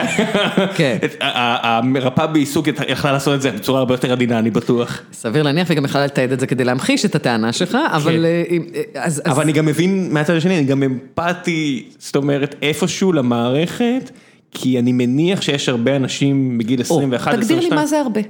אני לא יודע. כמה אנשים משקרים לדעתך למוסדות המדינה? אני מניח שכמו עם אה, אה, תלונות שווא בהטרדות מיניות, סביב אותם 2 אחוז, אה, לא, והשאלה... קצת אם- יותר. קצת אז יותר. אז אני מניח שארבעה, חמישה אחוז, מספר חד ספרתי. זה מעולם לא נחקר בישראל. אבל אני- למעשה כן. נעשה איזה פיילוט לפני עשר שנים בביטוח הלאומי כדי למצוא, ניסיתי לאתר את המחקר הזה, אה, הוא מעולם לא הושלם. בוודאי אבל, שלא. אה, אבל יש, אה, במה שקשור לאמון בין המדינה לאזרחיה, שבישראל הוא באמת אחד הפגומים ביותר אה, שיש, אנחנו מניחים הנחות נורא שליליות על עצמנו, זאת אומרת, אנחנו בהחלט נבין למה בודקים אותנו. אה, לא אותנו, למה בודקים אחרים? אותנו לא אמורים לבדוק, לא, אותנו. כי אנחנו אני- בסדר. אמרתי על עצמי. לא, אמרתי, אני נכון, אמפתי אבל- שסיבב לי את האצבע. אה, בסדר, אבל אתה די במיעוט במובן הזה. זאת אומרת, רוב האנשים נורא מבינים למה בודקים אנשים אחרים, ולא מבינים למה בודקים אותם. כי אני בסדר, אבל יש המון ישראלים רמאים. אז אה, אני שומעת את המשפט הזה חוזר על עצמו שוב ושוב. למה אני צריך לעמוד מול ועדה רפואית, להגיש כל כך הרבה מסמכים, לעשות, אה, זה סיוט, זה לא בסדר, למה לא מאמינים לי, למה לא זה? אה, אה, אה, כן, כי ישראלים הם רמאים. ואז כשאתה אומר, אבל אה, אנשים עשויים לרמות, אבל אני בסדר, מעולם לא, רימית, מעולם לא רימיתי, מעולם לא שיקרתי. זאת אומרת, אנחנו מאוד מבינים למה מכילים את זה על האחר, לא מבינים למה מכילים את זה אה, על עצמנו, אבל בואו ניקח רגע, אה, אנחנו יודעים לפחות אה, מה- מהעולם ממחקרים, שכמות האנשים שמשקרת למוסדות המדינה, בוודאי כשמדובר במחלות, זה סביב החמישה אחוז, משהו כזה. זאת אומרת, אנחנו מוכנים להוציא הון עתק על מערך בידוק ל-95 אחוז מהאנשים שהם ישרים, ולהכיל עליהם סנקציות, כדי חס וחלילה לא לצאת אידיוטים מול החמישה אחוז ששיקרו לנו. בהנחה שאותם 95, זאת אומרת, זו הנחה שהיא היא- היא תקפה, כי ככה בדרך כלל מוסר עובד, אני מניח שבלי בדיקות בכלל, זה לא יהיה 95, זה יהיה 90 או 91, אני לא יודע. זאת אומרת, יש יש את ההנחה של... עכשיו אתה צריך לשאול, מה קורה כן. כשנותנים באנשים אמון? אמון מלא, האם כן. הם אה, ממהרים להפר אותו? אה, עובדתית, הרוב לא, זאת אומרת, אנחנו רואים את זה נכון. בכל מקום. בסופר היום, בשופרסל תיכנס, אין אה, קופאית, אתה יכול, זאת אומרת, יש, אבל אתה יכול ללכת ולעשות את כל המצרכים שלך, ואתה חייב להצהיר מצרך, מצרך, מצרך, או בסופר פארם. מישהו בודק אותי? מישהו מסתכל עליי? הסיבה היחידה שאני לא רוצה לגנוב זה כי אני לא רוצה לגנוב, כאילו, בדיוק, כי נתנו בך אמון, כי אתה לא כי רוצה אני להפר את לגנוב. האמון. לא, אני לא רוצה לגנוב, אין לי בעיה מול הבעלים של שופרסל שיגיד לי נו נו נו נו. כי יש לי איזושהי תביעת מוסר, שאני אומר, אם אני תמיד אהיה טוב, אז גם אחרים, זאת אומרת, יש פה איזושהי תפיסה שהיא עם הרבה שכבות, אבל עובדתית אני לא גונב. עכשיו, כן. אני לא יודע איזה מצלמות מסתכלות עליי, ואף פעם לא בדקו אותי ביציאה, אולי בגלל שאתה יודע, גזענות או כל מיני כאלה וכאלה, ו- ואיך שאני מחזיק את עצמי או לא יודע מה, אבל עובדתית בחיים לא בדקו אותי, ובחיים לא גנבתי. כן. אבל תראה, גם אה, אה, אין לך הרבה הצדקות לגנוב, זאת אומרת, אה, פנימיות, אתה לא נמצא באיזה עוני קשה, אתה זה לא... אבל לא כל מי שגונב נמצא, זאת אומרת, את רואה בוול נכון. לא, אני אומרת בהצדקות, בהצדקות, אה, בין השאר, ברגע שאתה מתייחס למישהו כאל אדם שכל הזמן מועד להפר אמון, גם אם הוא לא הפר את האמון עד עכשיו בכלל, באיזשהו שלב אנשים מפנימים את ה- את התחושה הזאת, ואומרים, רגע, אם ממילא לא מאמינים לי, אז אין, אין ממני שום ציפייה, אם אין ממני שום ציפייה, אז אין שום בעיה שאני אפר את האמון, כי אני יוצא מנקודת הנחה שיתפסו אותי. אה, לא, שה, שהשלטון מפר את האמון שלי בו כל הזמן, אז אני אעשה לו בחזרה. אתה יודע, אותו משפט מפורסם שהיה תמיד במצב האומה, אל תשאל מה אתה יכול לעשות בשביל המדינה, תשאל איך אתה יכול להחזיר לה, לא זוכרת איך זה בדיוק עבד, אבל זה, זה בדיוק הנחת המוצא של, של ישראל. זאת אומרת, אנחנו מאמינים, אה, אה, אנחנו לא מאמינים למדינה, והיא בתורה לא מאמינה לנו בחזרה. עכשיו, על בסיס אי האמון הזה, סוג הקשר שמתהווה הוא כזה שמייצר עומס בירוקרטי מאוד מאוד גדול, וסנקציות שפועלות נגד הרבה מאוד אנשים. היה לי עכשיו דיון מעניין מאוד בטוויטר, המדינה עכשיו דווקא בקורונה, אה, פתאום הבינה שהאזרחים לא נותנים בה אמון ושאי האמון הזה כבר כל כך הרבה שנים אה, אה, קיים עד שהוא אכל כל חלקה טובה ביחסים בין האזרח הממשל, אני לא מדברת דווקא על הממשלה הספציפית הזאת, אלא בכלל בין הציבור לבין המוסדות של כל המדינה. זרועות השלטון, כן. כן. אה, ודווקא עכשיו מנסים כל מיני צעדים אה, בוני אמון כאלה, למשל בנתב"ג, אה, אם הצהרת שהגעת ממדינה ירוקה ושלא היית בחברת אה, אדם כזה או אחר, שולחים אותך הביתה. ומישהו בטוויטר אמר, למה נותנים אמון כזה באנשים בכלל? אה, למה לא עושים עוד בדיקה? למה לא עושים איזה... עכשיו זה מדהים כי זה אותו אדם ש... ואני ספציפית מכירה את אותו בחור, אין לי ספק שאם הוא היה עומד עכשיו מול ועדה של ביטוח לאומי והיה קורא לו מה שקרה לך, הוא היה מתלונן למה לא מאמינים לו. אבל פה אה, קל לנו להגיד את זה אה, אה, כי... כאילו האיום הוא נורא נורא גדול, האיום שאדם כזה יפר את האמון שלנו וידביק עכשיו אנשים בקורונה, איזה מחיר נוראי.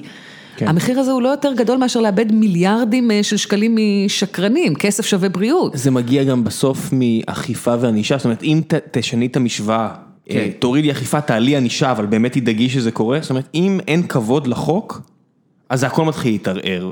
אה, אני תמיד אומר, ענישה היא מוצא. אחרון, אני חושבת שהענישה מייצרת אה, באמת לא, אבל, אבל אה, בסדר, שינוי אבל, אבל. כשאין אין באמת כבוד בכלל לתהליך, זאת אומרת, אני תמיד אומר, קנאביס ופוקר זה לא חוקי בארץ.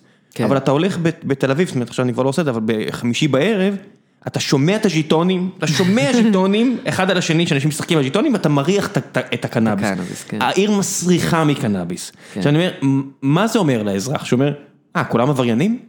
בום, ברגע שעשית את ההנחה הזאת, אה, אני עבריין? אין, אין לגיטימציה לחוקים מסוימים. יש חוקים מסוימים שפשוט איבדו את הלגיטימציה שלהם. אני, אני אומר, ברגע שתקעת את הטריז הראשון הזה, כן. ויש הרבה כאלה, זה לא רק זה, יש הרבה כאלה, כל מיני חקיקות שאתה אומר, אה, אני לא הולך, אה, יודעת מה? לא, אני אנחנו- אומרת לך, גם אם יגבירו את האכיפה על פוקר או על קנאביס, אני לא חושבת שזה יפחית את כמות הפוך, המעשנים. תבטל, שהממשלה תגיד, תקשיב, אנחנו רוצים להחזיר את האמון בממשלה, אנחנו יכולים לבטל חלק מהחוקים, כי בבירור אתם לא, אה, אנחנו לא יכולים הציבור לאכוף לא אותם. אה, לא אתם מעוניין לעמוד לא, בהם אתם לא. רוצים, אתם כן. לא רוצים לעשות, אז למה שאנחנו נהיה נגד? משהו כזה, ופתאום אנשים יתפסו אותם ויגידו, מה? אתה- בסדר? את יודעת מה, העניין הזה של המסכות על הפנים אה, ברחוב. כן, ברוב המוחלט של העולם, אין במדינות, צורך. זאת אומרת, גם אף אחד לא טוען שצריך וגם לא עושים את זה. כן. אבל בארץ, אנחנו רואים את הסרטונים האלה עם האישה שהורידה לשנייה את המסכה, או אפילו לא הורידה, ואיזה-. שוטר מנער אותה, ואתה אומר, איזה זין של סיטואציה. השוטר, אה, זה העבודה שלו, בסדר? אנשים לא, אומרים, למה... העבודה שלו היא לא, לא, העבודה שלו היא לא להיות רובוט, העבודה שלו היא גם לחשוב. בוודאי, אבל האכיפת חוק, זאת אומרת, לנהל את האירוע הספציפי הוא בטח יכול יותר טוב, זאת אומרת, להרים יד, האישה זקנה, לא, זה לא רק להרים יד, אה, תפעיל common sense. הכל, הכל לא, אבל הוא אף אחד הגיע לא אמר לו, לסיטואציה. אל תפר, אל תפעיל common sense בתוך סיטואציות כאלה, אה, כן. זה, זה לא רק הלא להגיב ב- באלימות. אם אתה רואה אישה בלי מסכה, היא יושבת על ספסל מבודד, אין אנשים ברדיוס עכשיו של 20 מטר ממנה, אה, אז אה, תפעיל common sense, אה, ואני לא חושבת שמישהו, איזשהו קצין במשטרה יפטר אותך, כי אה, הפעלת common sense עזוב, גם הוא בתוך בא אליי סיטואציה. ואומר, תגידי, ובא עם חיוך, אומר, אני צריך לתת לך קנס, אבל אני לא הולך לעשות את זה בגלל כל מה שציינו. כן. תעשי לי טובה עד שמשנים את החוק, שימי את המסכה. כן. אה, אוקיי, זה היה פותר את כאילו, זה. היא תגיד, וואו, איזה חוויה טובה עם המשטרה, איזה שוטר. יכול להיות, כן. וזה קרה לי כמה פעמים. כן. זה קרה- לי, לא בסיטואציה של מסכה, אבל זה קרה לי גם עם- שוטר דומה, ואני אומר, וואו. הוא לבד עכשיו החזיר לי עכשיו קצת מהאמון במערכת, שוטר אחד על משהו נחמד שהוא עשה, והפעיל common sense ו defuse the situation. כן. תותח, איזה יופי, כל הכבוד כן. לך או לך. כן, כי, כי אתה מבין שאתה לא עומד מול אה, רובוט אכיפה, אלא, אלא מול בן אדם שמפעיל אה, איזשהו סולם ערכי ב- ב- בתוך המצב הזה, מפעיל אנושיות. ואני חושבת שיותר קל לנו באמת אה, ב- במצבים כאלה, דרך האמון באדם הזה, גם להגדיל את האמון במוסד עצמו. ומצד שני, יש שחיקה, אין מה לעשות. כן, בתפקידים האלה יש שחיקה שמייצרת קהות. ולבוא עכשיו אה, מרירים וזועמים ולהגיד, אז שיעזבו את העבודה שלהם ויעברו לעבודה אחרת.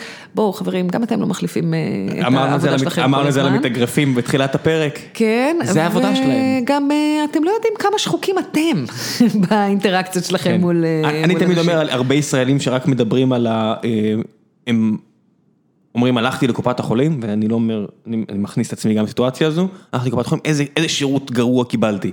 אוקיי, אתה עכשיו כותב בטוויטר את הדבר הזה בזמן שאתה בעבודה, כן? אני מניח נותן שירות גרוע בעצמך עכשיו למישהו, או או למעסיק שלך למישהו, כן? מי אמר שאתה לקוח כזה אידיאלי? זאת אומרת, אז עזבי אה, לקוח, אתה אתה גם, רובנו גם נותני שירות במקומות אחרים. כן. אני אקח הימור שגם אתה לא חלק מהתרבות המצוינות הדנית או הגרמנית שאתה מצטער שלא זכית לה. זאת אומרת, אה, הדו אתה בטר זוכר הזה, את הפינה הזו שהייתה אצל אה, ג'יי לנו, אה, Serving the Public, כן. שהם היו מביאים הקלטות ממוקדי החירום, אה, אה, 911 למיניהם, והבקשות המוזרות של אנשים, אישה מתקשרת למשטרה כי היא צריכה להגיע מהר לשדה התעופה כי היא מאחרת לטיסה ויש פקקים והיא מאוד רוצה שניידת תיקח אותה עכשיו לשדה התעופה. עכשיו, ניסיתי לעשות כזה דבר בישראל. אה, שום שירות חירום לא הסכים אה, לתת לי אה, הקלטות של שיחות ביזריות כאלה. אבל זה היה באיזשהו רגע שרציתי להראות לציבור, כן, התלונות שלכם מוצדקות הרבה מאוד פעמים, אין ספק. אבל בואו, גם מהצד השני, המציאות לא נראית מי יודע מה. זאת אומרת, גם אנחנו כקהל לא תמיד אנשים שמאוד נעים לשרת. זה, עכשיו בסדר, אנחנו לא אמורים להיות אה, צדיקים גדולים, אבל יש איזה... לא יודעת, איזה קרדסי, אה, איזה כבוד מסוים. כן, יש יש גם שריקה, שבלעדיו זה קשה זה- לנהל את זה. יש גם סיטואציות שהן אלימות ולחוצות מטבען, אז בוא נגיד כש... לא יודע מה, פקיד בבנק פתאום מרים את הכל, ואומר, אחי, די, אז היה לך קצת עומס uncalled for, אוקיי? אני, אני מבין שהיה לך יום רע. אין, אין לי הרבה אמפתיה שם, אבל אני רואה נגיד איזה שוטר, אז מישהו שלא עשה איזה משהו נורא אלים, ואתה רואה בהפגנה, אתה בהפגנה ואתה רואה צורכים עליו עכשיו שבע שעות רצוף, וירקו עליו, ועשו ועשו ועשו ועשו, ואז הוא משחרר איזה צעקה, ואני אומר, וואו, אני מבין מאיפה זה בא. צעקה כן. ברגע שהבאת את ה... סגור את לא, הידיים אבל. בדיוק, ברגע שהנפת את היד, you lost my empathy, זהו, נכון. אבל- הרי בסדר, זה כמו שבמערכות יחסים זה מהדברים הכי קשים שיש, מי לא היה בקרב צעק, לא יודע, לא הרים את הקול או דברים כאלה, אז שם אני אמפתי, ברור ש-2020 הרמת את היד על אישה או על ילד, you lost, I'm sorry, אני לא, אין אין לי, אין אנחנו אפס ראינו אמפתיה. עכשיו גם תמונות של אה, צעקות על ודחיפות של קשישים. אתם... אה, ילדים? אוקיי, הנה ילדים, קשישים, כל, לא, אני אומר אפילו סייעת, אני אומר, אוקיי, לטפל בילדים, כל מי שיש לו ילדים יודע כמה זה מתסכל. כן. ברור. נכון. אני סופר מבין אה, אימא שמרימה את הקול, או אבא שמרים את הקול על הילד, אני אומר, ההורה הטוב רק רוצה לזרוק את הילד מהחלון. ההורה הרע עושה את זה, אבל ההורה הטוב רק רוצה את זה. אז אני אומר, אז אני אני לא הולך לקיצוניות. כן. היום אפילו, הרי, לתת כאפה, או משהו כזה שאני, את יודעת, 30 שנה אחרונה, זה- זה היה אמו. כן. כן, יש לי מלא סיפורים של, מאוד "אה, שכיח. כן, אני יכול אפילו איפשהו ברמה להגן על זה, אבל אני אומר, לא, לא, אפס אמפתיה. אתה לא יכול להרים את. זאת אומרת, אנחנו, הגבול האדום שהחברה שמה, הוא זז, אני לא יודע האם הוא יזוז למקום שכבר הוא יהיה עמוק מדי. כרגע אני די בסדר עם אפס אלימות פיזית, ואני כנראה גם עשר שנים היום אגיד גם אה, להרים את הקול לא מתקבל על הדעת יותר. אתה חושב שנגיע לזה? אני חושב שאנחנו נצטרך לעשות שינוי, כמו, את יודעת, השינוי הזה שאין יותר להביא כאפה. את יודעת, יש, יש שון קונרי, יש את הרעיון המפורסם הזה שלו, אני חושב, לא יודע למי, שהוא אומר, אה, מכירה את זה? מה? אני חושב שברברה סטרייסן או מישהי, והיא מדברת איתו על אה, סיטואציה שבה אה, אישה, הוא נכנס לריב, הוא אומר, לפעמים אין ברירה, צריך, והוא עושה עם המבטא הסקוטי המופלא שלו, לפעמים צריך פשוט להביא לה כאפה ולהרגיע אותה. והיא מסתכלת עליי ואומרת, מה? אה? oh my god. כן, היא אומרת, ו- וזה זה- זה- זה קליפ, אני אשים אותו, זה קליפ שחייבים לראות, כן, לפעמים אישה היא hysterical, וצריך פשוט להביא לה כאפה ולהרגיע אותה. ואני עושה כזה, וואו, היינו במקום ממש שונה אה, משנות ה-80-90. כן. זה כזה, ואת אומרת, הנה, הגענו משם, שזה שודר בטלוויזיה וכנראה היה בסדר, כי הוא המשיך, הוא המשיך לשחק. הוא המשיך כן. לשחק בשלל תפקידים נפלאים. כן, כן. אה, למקום שהיום אתה תעשה את זה, הקריירה שלך נגמרה סטייל קווין ספייסי, באותה שנייה שזה הגיע לידי הציבור, יורדן, תודה רבה, יותר לא תשחק כן. בשום דבר עד סוף חייך. נגמר. אה, כן. אז את אומרת, אז את אומרת, האם נגיע למקום שגם מה שאמרתי עכשיו, על אני אמפתי. אה, בריב בין בני זוג להרים את הכל, אה, כרגע כן, יכול מאוד להיות שעוד עשר שנים היום, לא איתי, עם כולם, כן. גם איתי. אני חלק מהציבור הבעייתי מבחינתי, גבר ואישה, כן? אבל אה, כן, יכול להיות שהדרישה לקומפוז'ר תהיה אה. כזו ש... כן, אנחנו אומרים עכשיו מה, אנחנו רובוטים? אה, אז זהו, אנחנו צריכים לאפשר לאנשים רגעי, מה שנקרא, רגעי קנק. זאת אומרת, רגעים כן. שבהם אגרת, אגרת, אגרת, אתה לא יכול לאגור יותר. אגב, בדקתי את זה עם אה, משפחות של אה, חולים. לכל אחת מהן יש רגע של קנק. זאת אומרת, רגע שבו היא אגרה כל כך הרבה אה, צער וכעס על המערכת. שבו איזו אמירה אחת טיפשית של איזה פקיד או פקידה ב- ב- במקום מסוים שאולי בלי המטען הזה לא הייתה עושה יותר מדי, לא הייתה מחוללת יותר מדי האמירה הזו, פתאום הבן אדם מולך מתפרץ בצרחות לא נורמליות, גם לי זה קרה, אה, רגע קנק כזה שבו מישהו עכשיו אמר את הדבר הלא נכון, אתה אגרת, אגרת, אגרת, אגרת. והאמירה הזאת היא כמו איזה גפרור על, על הקש ש, שהכנסת פנימה, כן. ואתה מתפוצץ לזה, צריך את הוונטילציה הזו, כי רגע אחרי הקנק, ורגע אחרי שאתה אומר לעצמך, אני ממש מקווה שזה לא צולם, וזה צולם, יש איזה רגיעה מסוימת, משהו, אתה יודע, משתחרר. אנחנו צריכים לאפשר כן. גם את הוונטילציה הזו. אז אני לא יודע איפה אני שם את הקו הזה, זאת אומרת, אני אומר, בסיטואציה שלך ושל אחרים, סופר אמפתי, זו סיטואציות בלתי אפשריות, ואני אומר, אני איבדתי עשתונות בסיטואציות שהייתי צריך לשמור על קומפוז'ר, ואני אומר, אתה יכול לתת לעצמך אלף תירוצים, זאת אומרת, אחד המשקיעים שלנו, אה, איש יקר בשם יובל בערב, יושב בבורד שלנו, תמיד אומר, אתה יכול למדוד אנשים, את טיב האדם, אה, יום שישי במוסך. והוא אומר, זה סיטואר, באמת, אתה מגיע לאיזה דינמומטר בדרום תל אביב, או לא יודע איך לקרוא לזה, מזרח תל אביב, וכולם עוקפים אותך. וזה הכי serenity now, serenity now, serenity now, insanity later. ואמרתי לו, כאילו אמרתי, אני מסכים שלאבד את העשתונות בסיטואציה הזאת, זה די עליבות, אבל זה גם... אבל אתה תאבד את העשתונות. אז אני אומר, לא בהכרח, אבל אני אומר, אבל גם אם איבדת, איך לבוא ולצאת מהאוטו ולהגיד, היי בן אדם אני מצטער שאיבדתי את העשתונות לפני כן. ולא עכשיו יום שלם להגיד, הוא טעה, אני צדקתי ולהתחפר ויום שלם אתה תשרוף לעצמך כי זה. אני אומר, יש גם סיטואציה של אחרי שנרגעת, לצאת ולהגיד, תקשיב הייתי לא בסדר. בלי תירוצים, הייתי לא בסדר, אני ממש מתנצל על איך שהתנהגתי. זה קצת אחרת כשאת אישה, כי אם את תצאי עכשיו מהאוטו ותבהירי לבן אדם בדרך כלל גבוה וחזק ממך פיזית בהרבה. אני אמפתי לזה לגמרי. את לא תגיעי רחוק כנראה. לי זה הרבה יותר קל מהבחינה הזאת. את לא בוטחת בג'נטלמניות שלו בסיטואציה הזו, זה קרה לי פעם, שמישהו עקף אותי בתור לחניון, והוא עשה את זה בצורה כל כך בוטה ומעליבה. שאני הייתי בדרך להנחות איזה אירוע, הייתי בשמלת ערב, מאופרת, עקבים, אתה יודע, כל הזה, ובכניסה לחניון של המלון, איזה אידיוט עם טנדר עוקף אותי, אבל בצורה כאילו, אתה יודע, סטירת לחי עם הצד המעליב. והתחממתי נורא, יש לי פתיל קצר. גם לי לצערי. ואני מעשנת, ויצאתי עם הסיגריה. בעטתי בדלת של ליד הנהג וזרקתי את הסיגריה, החלון שלו היה פתוח, זרקתי את הסיגריה פנימה בצעקות של, אני לא יכולה לחזור עליהן כאן, אבל בואו נגיד שדיברנו רבות וממושכות על אימא שלו. ו...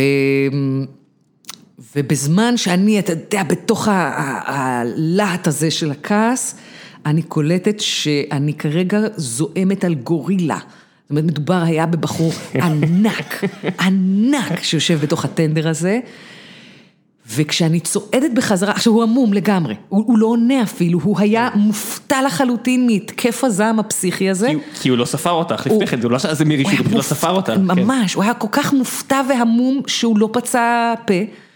ואני צועדת חזרה לתוך האוטו, אז הייתי עוד נשואה לבעלי הקודם, שהיה איש אבטחת אישים, אדם שמכות זה מומחיותו. ואני צועדת, אתה יודע, צודקת וזוהמת לאוטו בחזרה, ומתקשרת אליו. ממי, תגיע, נראה לי שאני הולכת לחטוף מכות רצח. כן. לא חטפתי, לא חטפתי, הוא המשיך אה, בדרכו ולא הגיב, אבל אחרי זה אמרתי לעצמי, כמה מטומטמת את יכולה להיות? את יוצאת מהאוטו, את עושה את מה שכל גבר כנראה היה עושה. לא. רק כשאת מגיעה עם נחיתות פיזית, אה, בחייך, אתה יודע כמה גברים עשו לי את ה shit הזה? לא, ברור שהם עשו, אני רק אגיד לך למה לא כל גבר היה עושה את זה. הסיבה שאני עם הפתיל הקצר שלי, ובאמת יש לי בעיה של anger management שאני מנסה לטפל בה, לא, אני לא צוחק, אני באמת, יש לי בעיה ואני באמת מנסה לטפל בה, יש אפילו פסיכולוג של החברה שאני... שמטפל לך בבעיית הזעם? אה, ביחס לחברה, כן, אני, אוקיי. אני אומר, יש לי בעיה, אבל אני מנסה לטפל בה, אני לא מנסה לברוח מזה, זאת אומרת, יש לי איזה anger management שאני צריך לטפל בו, ואני בחיים לא אגיע לסיטואציה הזו, כי אני לא רוצה להידקר. זאת אומרת, יש איזה, ואני לא יכולה להידקר. אני הרבה פחות. אתה חושב שאני לא אדקר בכזה מצב? אני איפשהו חושב על עצמי שהסיטואציה, הסיכוי שאם אני אגיד לגבר אחר משהו, שהוא יהרוג אותי, פיזית יהרוג אותי, לעומת אם זוגתי תעשה את זה, הסיכוי שלי למות הרבה יותר גבוה. תראה, זוגתך סביר להניח, מראש יניחו לגביה, בוא נגיד אם מדובר בסיטואציה באמת במכונית, כמו שאני מתארת, מראש ההנחה שיניחו לגביה היא הנחה מעליבה. זאת אומרת, אתה אומר, אוי ואבוי, אני עלול להידקר, אבל בדרך כלל אתה מסתובב כשלא, אה, כשאתה נע בכבישים, לא מניחים לגביך מראש הנחות מעליבות. גם אם היית בסדר. כן. כי אתה די לבן ודי גבר ודי צעיר. זאת אומרת, כל הסטריאוטיפיזציה שיכולים לתת לך, אה, קשיש סנילי, אה, נקבה, אה, ארס, כל הדברים האלה, לא, לא תקף לגביך. אז כן, יש את השתי דקות האלה שאתה תפחד מזה שידקרו אותך. ה- ה- הפריבילגיה הגברית אה, היא בדיוק רק בזה. את צוברת את כן. העלבון, את צוברת את העלבון, צוברת, צוברת, צוברת, צוברת, ובסוף את גם מבינה שהיכולת שלך לשחרר, לייצר ונטילציה לעלבון על זה, אה, מול הצד המעליב היא מאוד מאוד מוגבלת, כי גם אם אתה אומר יש יותר סיכוי שידקרו אותי, אותך ידקרו הרבה יותר בקלות, זאת אומרת, היכולת שלך להגן על עצמך מפני דקירה היא מינימלית חד מאוד. משמעית, אני אומר, הפריבילגיה היא בדיוק רק בחלק הקטן הזה, ולא משנה, ובגלל זה יש את ה... נגיד, אני לא תומכת בלימודי הגנה עצמית כל כך לנשים. אני לא חושבת שזה מה זה- שיפתור אותך. אה, גם שלא יהיה את הפולס... עזבי, אה, כן. בדיוק, את הולכת לפתח, אל אל תהיי באיזה אשליה של אה, ביטחון, שאם לימדו אותך איך אה, לשים שתי אצבעות בעיניים או לתת אה, בעיטה לאשכים, בריל טיים זה באמת משהו שאת תצליחי לעשות. אני אני אומרת, מה שצריך ללמד אנשים, מה שצריך ללמד כן. נשים בסיטואציה כזו, זה לרוץ. תנעלי נעליים נוחות ורוצי ממש ממש אני- מהר. אני גם אגיד את זה על רוב הגברים שמשום מה חושבים כן. שהם, אם יש משהו שספורט זירה לימד אותי, זה שאם אתה לא יודע, אה, פשוט תרוץ. תימנע, לא, פשוט תימנע כן. מסיטואציה אלימה, אין שום סיבה, שום למה, סיבה. אנחנו מלא- גם רואים את זה בתוך הזירה. ראית בשבת את הקרב כן. של אה, פו- אה, של פובטקין ו... לא רק שראיתי, שאמרתי שאת הולכת להגיע, אז שמתי תמונה, אמרתי, תראו איזה נוקאוט יפה, פלוס לינוי בר גפן הולכת להגיע, ואז מה הדבר אוקיי. היחידי שהיה לי בראש ששמתי את זה? אמרתי רק שלא יחברו את זה עכשיו למצב של בן זוגך. אה, לא, זה בסדר. משטרת ה-PC, עליי, לא עלייך כן. אפילו, אמרתי משטרת ה-PC, איפשהו כל כך מקוננת בי, אמרתי וואו, רק שלא יצאו עליי עכשיו, אמרתי אולי אני צריך למחוק את זה מיד וכאלה, רק שזה לא יידרדר לאיזה שרשור של איך אתה בכלל אוהב ספורט זירה, תראה אתה מביא מישהי שככה וככה, מה שהתחלנו איתו, כן. אמרתי מיד קיבלתי איזה זט של, אמרתי fuck אני משאיר את זה. אז אוקיי, אה, לא, לי אישית אין, אין ממש אין בעיה עם זה, אה, אבל אני אומרת, אפילו, אפילו בזירה לצורך העניין, בזירת אגרוף, הרי הדבר הכי מטומטם שאתה יכול לעשות אה, זה, להיכנס ל slugfest אה, כשיש לך יכולות של boxer. אל תיכנס לפוקט אם אתה לא יודע להוציא את הראש בזמן. כן, וגם אם יש לך משהו אחר להציע. כן. זאת אומרת, לכן יש קרבות, ראינו את זה ב- ב- בקרב המקדים בין קייטי טיילר לדלפין. אה, קייטי טיילור לא הייתה צריכה להיגרר לסלאגפסט, את בוקסרית. תני שני ג'אב וצאי החוצה. תני שני ג'אב וצאי החוצה. למה את נגררת לסלאגפסט הזה? easier said than done. או, אבל למה את נגררת הרי לסלאגפסט הזה? כי את לא רוצה להרגיש פריירית. כי, כי, כי זה לא פייר, כי אם אני כאילו אתן את שתי המכות ו- ואברח וארקוד בזירה, זאת אומרת, אנוע מסביב ולא אכנס לתוך ה... אה, לתוך היתרון שיש לדלפין, דלפ- דלפין פרסון, היא, היא, זה מה שהיא יודעת, היכולות הטכניות שלה נחותות משל אה, טיילור, מה היא כן יודעת? היא יודעת ללחוץ. אה, אז אני אצא כאילו הפריירית. עכשיו, זה מה שקרה הרי לקייטי טיילור בקרב הראשון מול פרסון. היא נכנסה לסלאגפסט, היא עשתה טעות, היא הודתה בטעות שלה אחר כך, ואז בפעם השנייה היא עשתה את אותה הטעות בדיוק, רק שהפעם זה היה אפילו גרוע יותר. כן. כי הפעם כבר אין לך יותר את אה, אלמנט ההפתעה כתירוץ. את כבר לא מופתעת, את כבר יודעת מול מי את עומדת, את כבר מבינה מה, מה היכולות של... את הבאת. לזה את המשמעות הישראלית של אל תצא פראייר, כן. אני תמיד הולך לשליטה רגשית. זאת אומרת, לכולנו יש רגשות, לחלק מאיתנו יש את היכולת לשלוט בהם ולכבוש אותם יותר, ולחלק אין, ורואים את זה הרבה עם ספורטאים, זאת אומרת, הרבה ספורטאים, בטח בספורט זירה, אתה נכנס לסיטואציה של, וואו, אוקיי, זה הולך להידרדר עכשיו to escalate real fast, ואז אתה בן אדם פשוט עוצר, ומרים את עצמו, אם זה UFC, אם זה MMA, מרים את עצמו מהקרקע, אומר, בוא, אני לא צריך להיות שם. או באגרוף, אתה יודע עכשיו, אה, אה, אני הולך לסיים את הסיבוב הזה, רק לסיים את הסיבוב הזה, אני לא הולך להמשיך את הטירוף הזה. כן.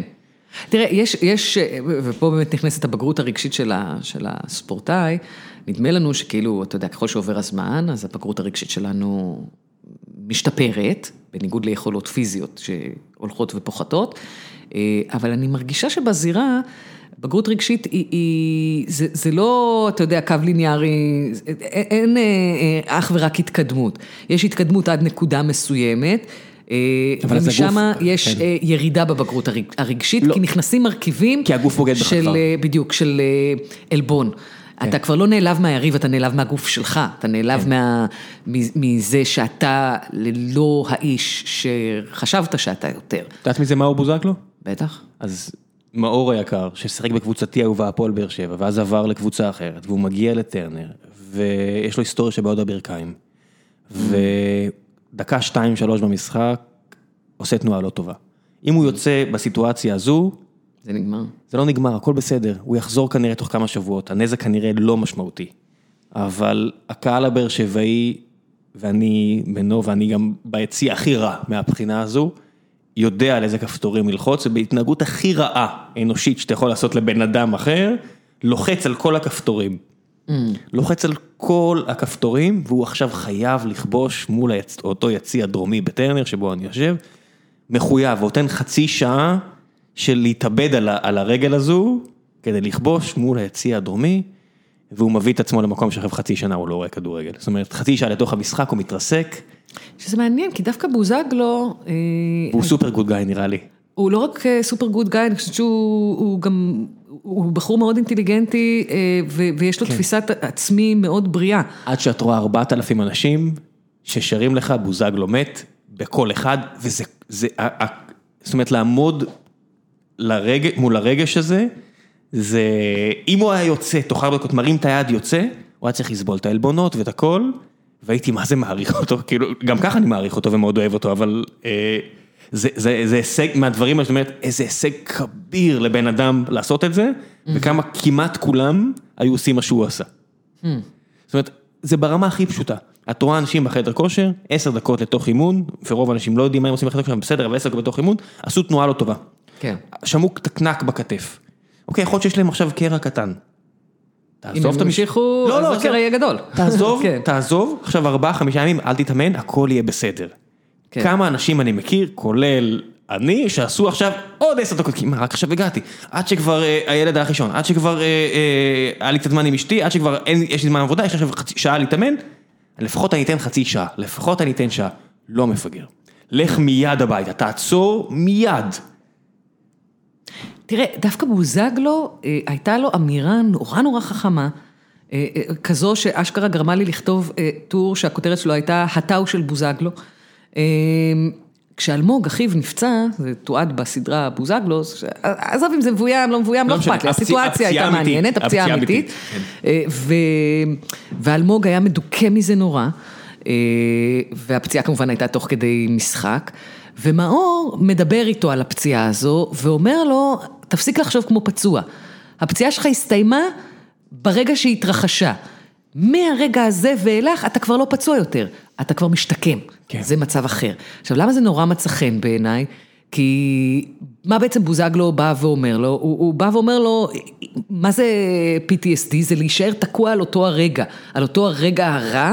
ולא להצליח לצאת ממנו, לא להצליח בעצם להתקדם איתו קדימה, ובוזגלו אומר לו, אתה כבר לא הפצוע, אתה תקוע כרגע בראש שלך, ברגע הזה שבו אתה שכוב על הרצפה בכאבי תופת והקהל רואה אותך והסיטואציה מעליבה נורא והחלומות שלך מתרסקים ואתה רואה את העתיד שלך כולו שחור, אבל אתה כבר לא באותו הרגע, אתה כבר בתהליך של שיקום, זאת אומרת, הוא, הוא בא ומסביר לו ש...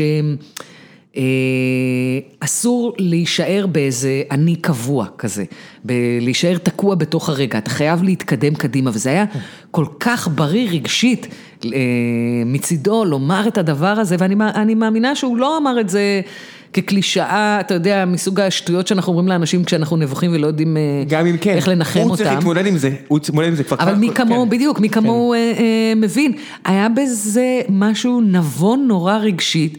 אה, של איזושהי הכרה גם בזה שסבל מלווה אותך לאורך הסיפור הזה. אתה לא יכול להימנע מסבל, אתה צריך לחיות לצד הסבל, ולא אה, אה, במיסקונספציה שאפשר לסיים סבל. אי אפשר לסיים סבל. סבל אנחנו יכולים לנהל, אנחנו לא יכולים לסיים אותו. אה, אפשר לסיים אותו, זה פשוט לא צורת, כן. אתה בעצם מעתיק אותו לאדם אחר. בדיוק, זה מה שאנשים צריכים להבין, שאתה מסיים סבל, אתה- אם אתה עושה את הבחירה אתה הזו. פשוט מעתיק אותו לאדם אחר. כן. אה, אז, אה, והוא הוא ניסח את זה נורא יפה, אני, אני ראיתי את זה ואמרתי, וואלה, הוא כאילו, אתה יודע, נכתבים מאמרים שלמים על הנושא הזה, ובוזגלו הצליח להגיד את זה לאחיו בשני משפטים. אה, אתה יודע, לא מנוסחים באיזה משלב גבוה במיוחד, אבל מאוד ברורים, ושנאמרו בכנות מאוד יפה. אמרתי, וואלה, משהו, ה- ה- יש, אה, אני חושבת שכשהוא יפרוש מספורט, אה, הוא לא יידרדר.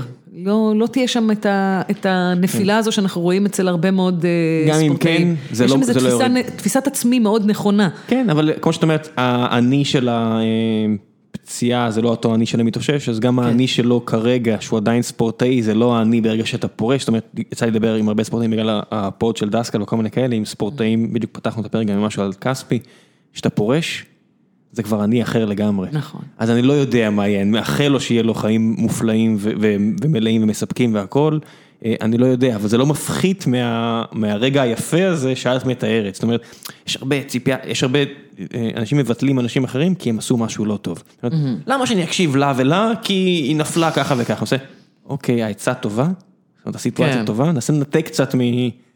מהכל, את יודעת, זה הרצון לבטל מישהו רק כי היא אמרה משהו, כי הוא אמר משהו, כי הוא עשה משהו, כי היא עשתה, יש דברים שבאמת אין מחילה עליהם, אבל באיזה מקום לא טוב תרבותית, כן. מה- מהבחינה הזאת. בוא נעשה קצת שאלות מהקהל. אוקיי. אה, לפני שנגיע לשלב השאלות מהקהל, אה, אני אספר מעט על אה, נותני החסות שלנו ל pod הזה, יש לכם... מי אה, נתן לי חסות הפעם? זה מעניין. אה, חברת סולמייט, יש לך כלב או חתול בבית?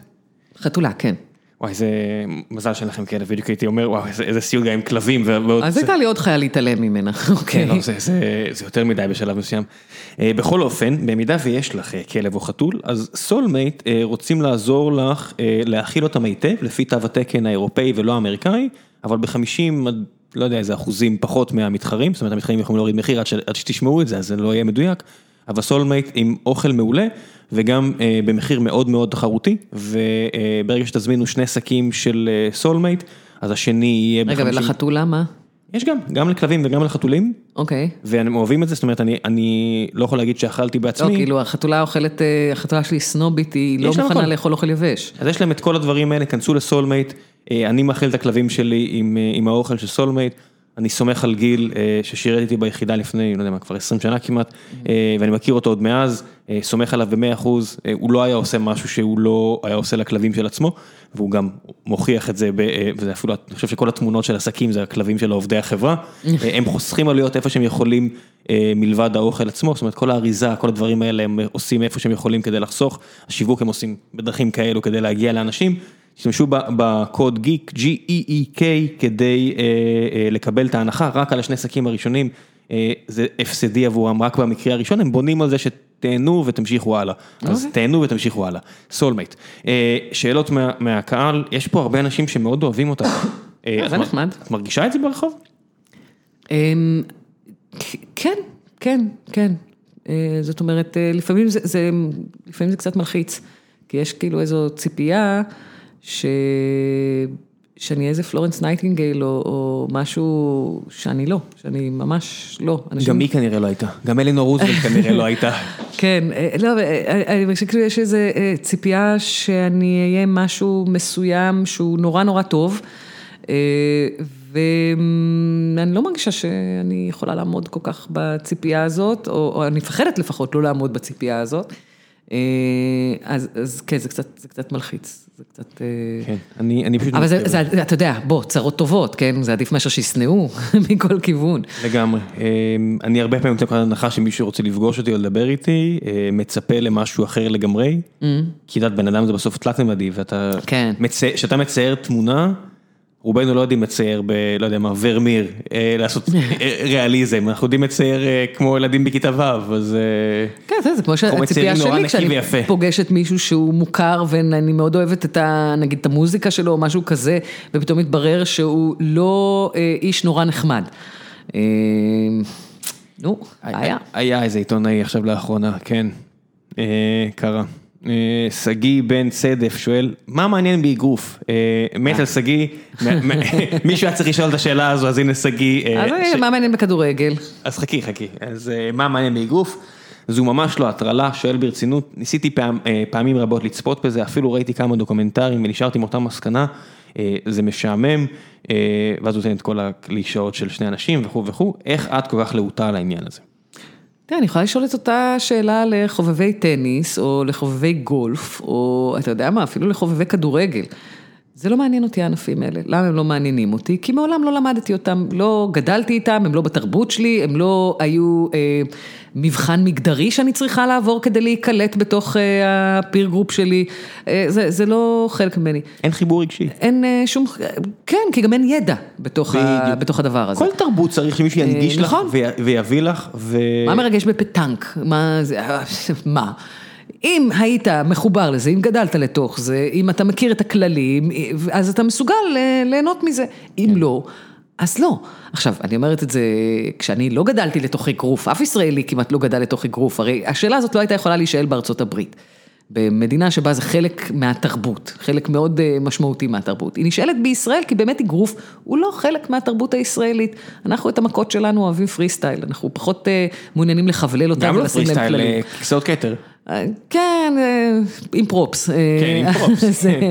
עם אביזרים בתוך הסיפור הזה. אז באמת, לנו זה נראה מאוד הגיוני שאנחנו נפעיל את האלימות בדרכים אחרות ולא בתוך זירה מחובללת היטב. אה, אבל לאדם שמתבונן מבחוץ, לצורך העניין... אה, אמריקאי אה, שגדל לתוך אגרוף, הוא לא ממש יבין מה ה... למה אנחנו כל הזמן זורקים כיסאות אחד על השני. אמריקאים יש מספיק אלימות כדי שהם יבינו הכל. אוקיי, אמריקאי מבוסטון, טוב, כן, לב- כן, לבן כן, מבוסטון. אז זה השאלה לת- באמת לתוך מה התחנכת. עכשיו, אני לא התחנכתי לתוך אגרוף, אני בחרתי. שזה אולי ההבדל באמת בין אהדה של נשים לספורט לאהדה של גברים לספורט.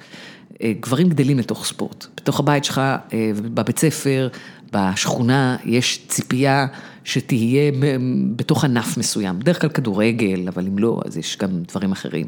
יש פחות ציפייה מנשים להיות אה, מעוגנות בתוך ספורט, כאוהדות או כספורטאיות. ולכן אנחנו נדרשות לבחור. והבחירה שלנו היא כבר מונעת משיקולים אחרים. נגיד, בן הזוג שלי הוא אוהד מכבי. עכשיו, כל המאפיינים האישיותיים שלו הם של אוהד הפועל. בכלל, אתה יודע, אם נלך על הקלישאות, כאילו, על הסטריאוטיפיזציה. למה הוא אוהד מכבי? כי הוא גדל בשכונה שבה אוהדים מכבי. אה, וכל דרך לפרק את זה ולנסות למצוא את ההיגיון מאחורי זה, היא, היא מיותרת לגמרי, לא, לא תצליח. אה, אני שחררתי במקום הזה, אני כבר לא שואלת יותר. אבל אה, זה, מה ששגיא בעצם מבקש ממני פה, זה משהו שהוא, אם הוא אוהד כדורגל, לא מבקש מעצמו בכלל. אז, אז אני מניח שלא, הוא רץ, אבל אני- שגיא גם אני מכירה אותו, אה, הוא סבבה, אני סתם כן, אה, מעיקה עליו שגיא עכשיו. PM בפייסבוק, וניתן לו תשובה אה, שמתאימה ל-PM בפייסבוק, אני אפרק את זה קצת. אוקיי. אה, ככה, ככה לרגל אחת. משחק טוב, כדי שהוא יהפוך להיות אה, תרבות, זה משהו שאני אשקיע הרבה שעות בו, צריך להיות easy to learn, hard to master. זאת אומרת, מלבד פוטבול אמריקאי שהוא גם hard to learn, אבל חייב להיות בו עומק אינסופי, שאני כל פעם... אין- זה לא אליפות עולם בדוקים, כן. אוקיי? אה, אגרוף על אה, המספר החד ספרתי של המכות הבסיסיות שיש בו, זה עולם אינסופי של כמו תוסיפי להגיד, אבל יש לזה, רק איקס תווים. נכון, תוסיפי לזה אה, רומנטיקה שנמשכת 100 שנה אחורה. בכל ענפי הספורט האהובים, כן. יש לך גיבורי תרבות 100 שנה אחורה ושלל סיפורים. תוסיפי לזה חיבור רגשי ומסגרת זמן יחסית קצרה. זה לא בייסבול עכשיו, שאתה לא צריך לקחת התחייבות או קריקט של שלוש שעות, ארבע שעות, שאתה אומר, אוקיי, אה, אני צריך ללכת לעשות משהו אחר. אגרוף זה גם חתיכה קטנה. נכון. יש highlights, אני מניחה יש ש... אנשים- יש סיפורים כן. מעניינים, זאת אומרת- זהו, הסיפורים. הסיפ- כן. בסוף אני חושבת שמה ש- שגורם לי הכי לאהוב את זה, זה ש- זה- זה שיש סיפור ממש טוב כן. בדרך כלל. מאחורי קרב או מאחורי מתאגרף, הרבה פעמים יש אה, סיפור שכעיתונאית, זאת אומרת, כאדם שזה הקטע שלו בחיים, אה, למצוא סיפורים טובים ואז אה, לספר אותם. אה, זה, זה נורא מעניין אותי. דיברנו, אתה יודע, בתחילת השיחה שלנו על מיקי וורד ועל הטרילוגיה של וורד וגתי. למה הטרילוגיה הזו כל כך פנטסטית? כי לא רק שמה שראינו בזירה היה מטורף מבחינת כמות המכות והמפגש בין סגנונות וכולי, אלא היה סיפור ממש ממש טוב, כן. גם לגתי, גם לוורד וגם ליחסים ביניהם. בסוף זה רק... ופשוט הגיעו סיפורים נורא נורא מוצלחים שהתלכדו לאיזה חוויה שהיא קיצונית. או כמו שניסחה את זה, אה, אחת הפרומוטריות שם, היא אמרה, אנחנו הגענו, אה, כל אחד מהצד שלו, האוהדים של וורד, האוהדים של גתי, הגענו אה, כדי, במטרה שאנחנו ננצח. ובסוף, מקרב לקרב, זה כבר לא שינה יותר. זאת אומרת, מה שכבר... אה, כבר נכנסנו לאיזה סוג של ריטואל דתי בתוך הסיפור הזה, שזה כבר לא משנה מי המנצח, אנחנו, אנחנו כבר יחידה אחת כן. בתוך הסיפור הזה, שעוברת את זה ביחד. החיבור לדת, שאנחנו אומרים ספורט זה נהיה דת, כן, כי יש סיפור. באקסטטיות הדתית, כן, בוודאי. יש נרטיב, יש תפיסה הוליסטית, יש, כן, בטח. את רואה אולימפיאדה, את רואה דברים כאלה, אין לי חיבור רגשי כי אין סיפור אני נגד מישהו במדינה שלי, או מישהו שפמפמו את הסיפור שלה, או סיפור שלו לאורך הארבע שנים האלה, ולא נוצר סיפור, זאת אומרת, עכשיו, עכשיו אולי מכאן יהיה סיפור, אבל אין סיפור לפני. מה שספורט מקצועני נהיה כזה מפלצת וכזו דת, כי יש סיפורים שמתחברים לאותם עקרונות, לאותם תמות סיפוריות שיש מימי התורה, כן. ועד היום, יש גאולה. ושכר ועונש. כן, ויש את כל הדברים הטובים האלה שאני רוצה נכון. בסיפור, ויש את האלילים, ויש את הנבלים, ויש את כל הדברים האלה.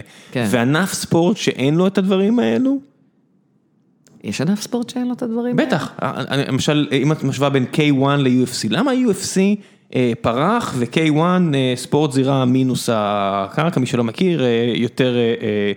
K1 זה סוג של קיקבוקסינג עם סט חוקים אחרים, אה, למה זה כן וזה לא? ה-UFC השכילו ליצור סיפורים, הקאונטדאונים שהם עשו ללוחמים, העובדה שהם שמו את הלוחמים קדימה, בנה חיבור רגשי מאוד מאוד חזק, וה Ultimate Fighter שנתן לאנשים לראות את הריאליטי הזה בדור הראשון, הם, והרבה מזל, כן, וספורט מוצלח, בסדר, הרבה דברים שהיו פה, אפשר לנתח את זה, אבל הם, הם לוחצים על, הדו, על הרגל של הסיפור, הקרב עצמו נהיה כמעט זניח, הרוב המוחלט של הצופים, לא מבין ג'ו-ג'יצו ברמה גבוהה כדי להעריך את הדקויות.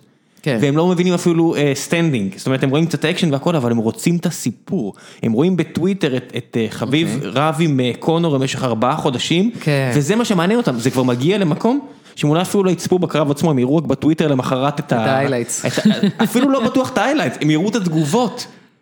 כן. כי, כי הסיפור זה כמו הקטע אה, של הקטע fight בסרט מארוול. מה שדיסני הפנימו, זה שזה לא מעניין. זאת אומרת, בניגוד לרובוטריקים או לכל סרט של מייקל ביי, האקשן עצמו, הוא יכול לעניין איזה crowd קטן של ילדים, נערים שנורא רוצים את הפיו פיו פיו פיו פיו פיו. מה שמעניין זה הסיפור, הם לוחצים על כל בלוטה של רגש אפשרית, וזה מה שמביא אנשים למיליארד דולר הכנסות לסרט. אני חושב שיש פה גם את עניין הגבולות בספורט. נגיד זו אחת הסיבות שאני מאוד אוהבת אה, אגרוף זירה, אה, ופחות מתחברת ל-UFC. אמ, הרי אם, אם אנחנו ניקח, אה, אמרת, דיברנו על ספורט כדת, אה, יש גבולות מאוד ברורים בספורט של מותר ואסור, הכללים של המשחק, מה אסור לך לעשות ומה מותר לך לעשות. ומה שאני מאוד אה, אוהבת באגרוף, זה שמאוד ברור מה לא עושים. הנה קו החגורה, אתה לא יכול לתת מכות מאחורה, אם היריב שלך נופל, אתה חייב לגשת לפינה שלך. מאוד structured. זאת אומרת, בדיוק, מאוד מובנה. עכשיו, אנחנו, החיים הרי הם לא כאלה. בחיים אין באמת את הגבולות האלה, אה, בניגוד לספורט. ויש משהו, למה זה מרגש אותנו כל כך, גם ספורט? אנחנו בוחנים בספורט כל הזמן את הגבולות האלה, אבל מאוד ברור לנו אה, מה הם. קצת כמו הריגוש בלונה פארק, ברכבת הרים, יש פחד, אז למה אתה עושה את זה? כי אתה יודע שאתה מוגן. הנה המרחב הזה. שבו מותר אה, לפחד, כי אנחנו יודעים שאנחנו מוגנים ולא יקרה לנו כלום אה, באותו, מעבר לזה, אני חושבת שבאיזשהו מקום זה גם נכון לגבי ספורט. הנה מרחב האלימות, פה מותר ליהנות מהאלימות, ויש לאלימות הזו כללים מאוד מאוד ברורים. אה, ואם אתה תחצה את הכללים הברורים האלה, אתה בחוץ.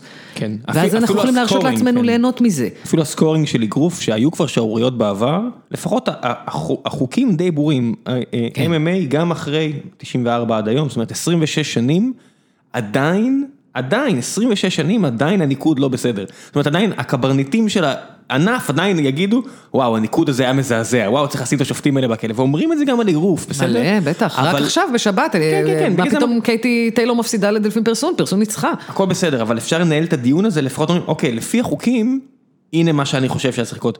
ב-MMA אפילו החוקים עצמם לא עומדים על קרקע יציבה. וזה מה שקשה לי עם זה. שאני זה מפריע לא למלא אנשים. ה- זה- זה- שאני לא מבינה את הגבולות, ואני כן. מרגישה שאני צריכה גבולות כדי ליהנות. זאת אומרת, כדי להיות מורד, אתה קודם כל צריך להכיר את המסגרת כדי לשבור אותה. אם אין מסגרת ואין מה לשבור, אז, אה, אז, אז מה הכיף? אז איפה המרידה פה בכלל? זה סתם אנרכיה.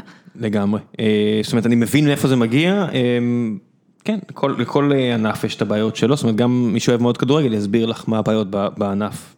כן. עכשיו, עומרי טנקמן שואל, מדוע לדעתך הייצוג של אנשים עם מגבלות במדיה ובתרבות כל כך שטחי? כמו כן, איפה המקומות בהם נכי צה"ל לא עושים מספיק עבור שאר אוכלוסיות אנשים עם מוגבלות בישראל? שאלה השנייה, אגב, היא שאלה מאוד רגישה, והיא שאלה שלמעשה בציבור, ה, אה, בוא נגיד, הלא מוגבל, לא מכירים אותה בכלל. על הפערים רוצה- אה, בין אה, הנכים בארץ? כן, יש הפרד ומשול בנכויות, יש דרגות, מה מקבל כל אה, סוג של נכה. אז אה, יש נכי צה"ל, שמקבלים הכי הרבה, ואז יש נכי תאונות עבודה, שמקבלים קצת פחות, ואז יש אה, נכים אה, בגיל העבודה, שמקבלים עוד קצת פחות, הם נכים כלליים בגיל העבודה, והכי נמוך זה להיות אה, קשיש עם מוגבלות. אתה מקבל מבחינת זכויות שהמדינה נותנת לך, הכי הכי פחות. עכשיו, אה, יבואו ויגידו, אבל אה, נכי צה"ל הקריבו לטובת המדינה, מגיע להם וזה. אני באמת חושבת שמי ש... אתה יודע, נפצע עם סכין בין השיניים, אה, אוקיי, זה, המדינה חייבת אה, לעשות את הכל כדי לשפר את מצבו ו- ולתת לו רווחה עד יומו האחרון. אבל שיקום הוא לא פרס. זה, זה כמו, הרי לא היינו שואלים אה, אדם לפני שהוא, אם הוא עבר דום לב, לפני שאנחנו מבצעים פעולת החייאה, האם הוא שירת בצה"ל. ואם הוא לא שירת בצה"ל, אז אנחנו נבצע רק חצי החייאה. ויש איזו התייחסות לשיקום, כאילו מדובר פה באיזה אה, nice to have, זה לא הכרחי, עכשיו זה הכרחי, זה ממש ממש הכרחי. ומה שמזעזע לגלות זה שלפעמים ההפרד ומשול הזה מחלחל גם לתודעה של הנכים עצמם. ונתקלתי בזה לא מעט. אה, ב... אה, אתה רואה את זה בבית הלוחם, בנכים שמתנדבים רק למען נכים מסוגם, ולא למען אחרים, אה, או מסייעים, או, או שצורם להם בעין אה, אם נכה אה, שאיננו נכה צה"ל מקבל תנאים טובים. עכשיו שוב, אני אומרת את כל זה מבלי לבקש לגרוע זכות אחת מזכותם של נכי צה"ל. אני לא מבקשת לגרוע מזכויותיהם, אני מבקשת להעלות את זכויותיהם של הכלליים לרמה שלהם. למה אנחנו חייבים שהזכויות יהיו אחרות? אה, למה? כי זה עולה הרבה כסף, כי זה עסק אה, מאוד יקר. אבל... אה, הנה, את רואה, מצאו 100 מיליארד שקל. כן. היה- היה היה 100 מיליארד שקל מתברר אצל ביבי מתחת ל- למיטה. היה זה. עכשיו לגבי הייצוג, לגבי עניין הייצוג, אני חושבת שאנחנו משתפרים ב, ב, בסיפור הזה. זאת אומרת, לאט לאט אנחנו צועדים יותר ויותר לייצוג תקשורתי מורכב יותר של אנשים עם מוגבלות, וזה זה יגיע, זה, אנחנו בדרך לשם, אני חושבת. יש יותר ויותר עבודה בנושא הזה. למרות שאתה יודע, לא מזמן לא קיבלו אותי להנחות אה, אה, תוכנית דוקו ריאליטי על אה, נכים, אה, כי אני הרגשתי מול העורך שהוא נורא מכוון לפורנו השראה. זאת אומרת, הנה אנחנו באנו לתקן את חייו של הנכה באמצעות איזה גאדג'ט שפיתחנו עבורו, ורולר, זוג מתנשק בשקיעה, happy end. ואני יושבת ומסבירה לו שזה לא באמת, החיים לא באמת נראים ככה, ואנחנו לא יכולים לבוא ולטעון טענות כאלה יומרניות. כן, דיברו איתי. ובסדר, ולא התקבלתי. וזה היה נורא, זה כל כך שישע אותי, כי העורך הזה לא מבין דבר וחצי דבר בנכויות. הוא לא נכה בעצמו, אין לו שום קרוב נכה, אין כלום שקשור לנכויות בחייו. אבל הוא כן מבין במה אנשים רוצים לראות. אנשים רוצים לראות התחלה, אמצע וסוף טוב. ובנכויות אה, אין מצבים אקוטיים, יש מצבים כרוניים. ואנחנו לא מורגלים בדרך חשיבה הזו, שיש מצב שיש לו התחלה ויש לו אמצע ואין לו סוף. כן, מה גם שבסוף הגאדג'טים זה נחמד לצילום, אבל הדבר... לא תמיד זה עובד, כן. עזבי גם, כן, הדבר המועיל באמת זה לדבר עם בן אדם ו- ולהבין מאיפה הוא מגיע ולתת לו איזה פרספקטיבה אולי שונה. השראה לא אה, גם אתה יודע, גם עם כל הכבוד לגאדג'טים, אין באמת כיום תחליף לטיפולים משקמים, good old fashion ריפוי בעיסוק, פיזיותרפיה, הידרותרפיה וכל הטיפולים ולראש, המשקמים האלה. ולראש, כן, ולראש, זאת נכון. הייתי באחד האירועים של אותה עמותה, אמ, ובאמת בנינו גאדג'טים אה, נחמדים, אה, ועבדתי עם, במקרה זה היה גם אה, בחור של צה"ל, נכה צה"ל? נכה צה"ל, קצין במגלן, אה, הלכה לו כף היד בצורה כזו או אחרת, ואתה יודע, הוא אדם צעיר, אז כן. לפחות עשר שנים מתחתיי, אני 22, 23, אז הייתי כנראה 33, 34, אה, ו... ואני מדבר איתו, ואני רואה שהוא קצת כזה מבואס מכל החוויה, אני אומר לו, אחי, תסתכל סביבך, כולם פה אה, רק ראש ושתי אצבעות, את יודעת, כזה, כזה ככה, איבדת כף יד שמאל, כאילו אפילו לא קטיעה מלאה, בסדר? אז לא תשתמש בה יותר מדי. בוא... ואיך הוא הגיב לזה? הוא אמר תודה רבה. הוא אמר הייתי צריך לשמוע את זה. אוקיי. כן. זאת אומרת, אני אומר לו, אני אמפתי לזה לרגשות שלך. אבל כן. עד גבול מסוים. כן, אתה יודע, כן. כן, כשאני הפסדתי ב- באגודל השני, זאת אומרת, היה לי איזה יום אחד, אמרתי, וואו, שני אגודלים לא עובדים, זה כבר נהיה ממש כבד. אמרתי, או, רגע, לא, לא, לא, באורתופדית ב' בתל השומר, אה, יש אנשים שהם חטפו טיל והם רק ראש ושתי אצבעות. כן, אבל אתה לא יכול אף פעם לשאת את המסע של מישהו אחר, אתה תמיד עושה את שלך, ואתה כן, מגדל את השריר בהתאם למסע שלך. ועדיין, כשאתה מסתכל כן.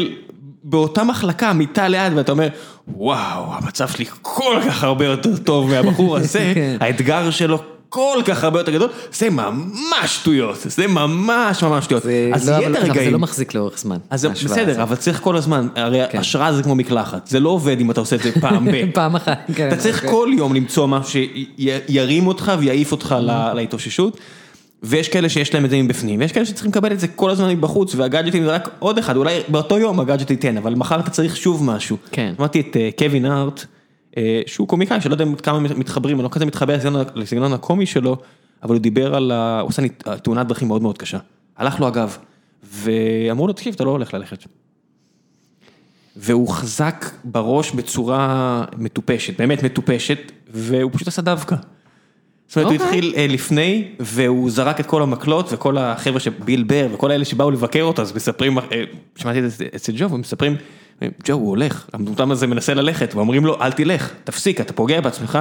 קיצור, הוא יצא מזה לגמרי. כמה לגמרי. כאלה יש לדעתך? אין, אין, כי השילוב אבל של... אתה מבין שה- שהדברים האלה בסוף הופכים להיות איזשהו תו תקן לנכה, ועכשיו אתה. צריך לה- להיות כן. קווין הארט. בדיוק, זה אסור לך כמו- להיות פחות מקווין הארט. זה- שזה זה מבאס אותי נורא, כי חשוב, כל כן. הסיפורי אה, אה, פורנו השראה האלה, זה הבעיה. מייצרים איזשהו רף, שאם אתה כנכה לא עומד בו, זאת אומרת, אם לא היית נינג'ה בתוך הסיפור שלך, אז אתה- אז אתה לא נכה טוב מספיק. לא, אבל הוא גם מסביר, הוא אומר, זה בגלל ששמרתי על כושר 20 שנה לפני כן. הייתי- גם. בדיוק, חייתי חיים ספרטנים, הוא אומר, ממש, הוא גם מספר, זה חיים ספרטנים, הוא לא נוגע במילקי, את יודעת, במקביל, אה, הוא לא, הוא חיים חיים ספרטנים, וברור שלשמור על עצמך טיפ-טופ יעזור לך להתאושש, אתה רואה קוורטרבקים, כן, זה יעזור. לי, אני אם אעבור לא אותם. נקרע לך, אבל חוט. זאת אומרת, יש מצבים שבהם זה לא משנה כמה ספורטאי טוב היית.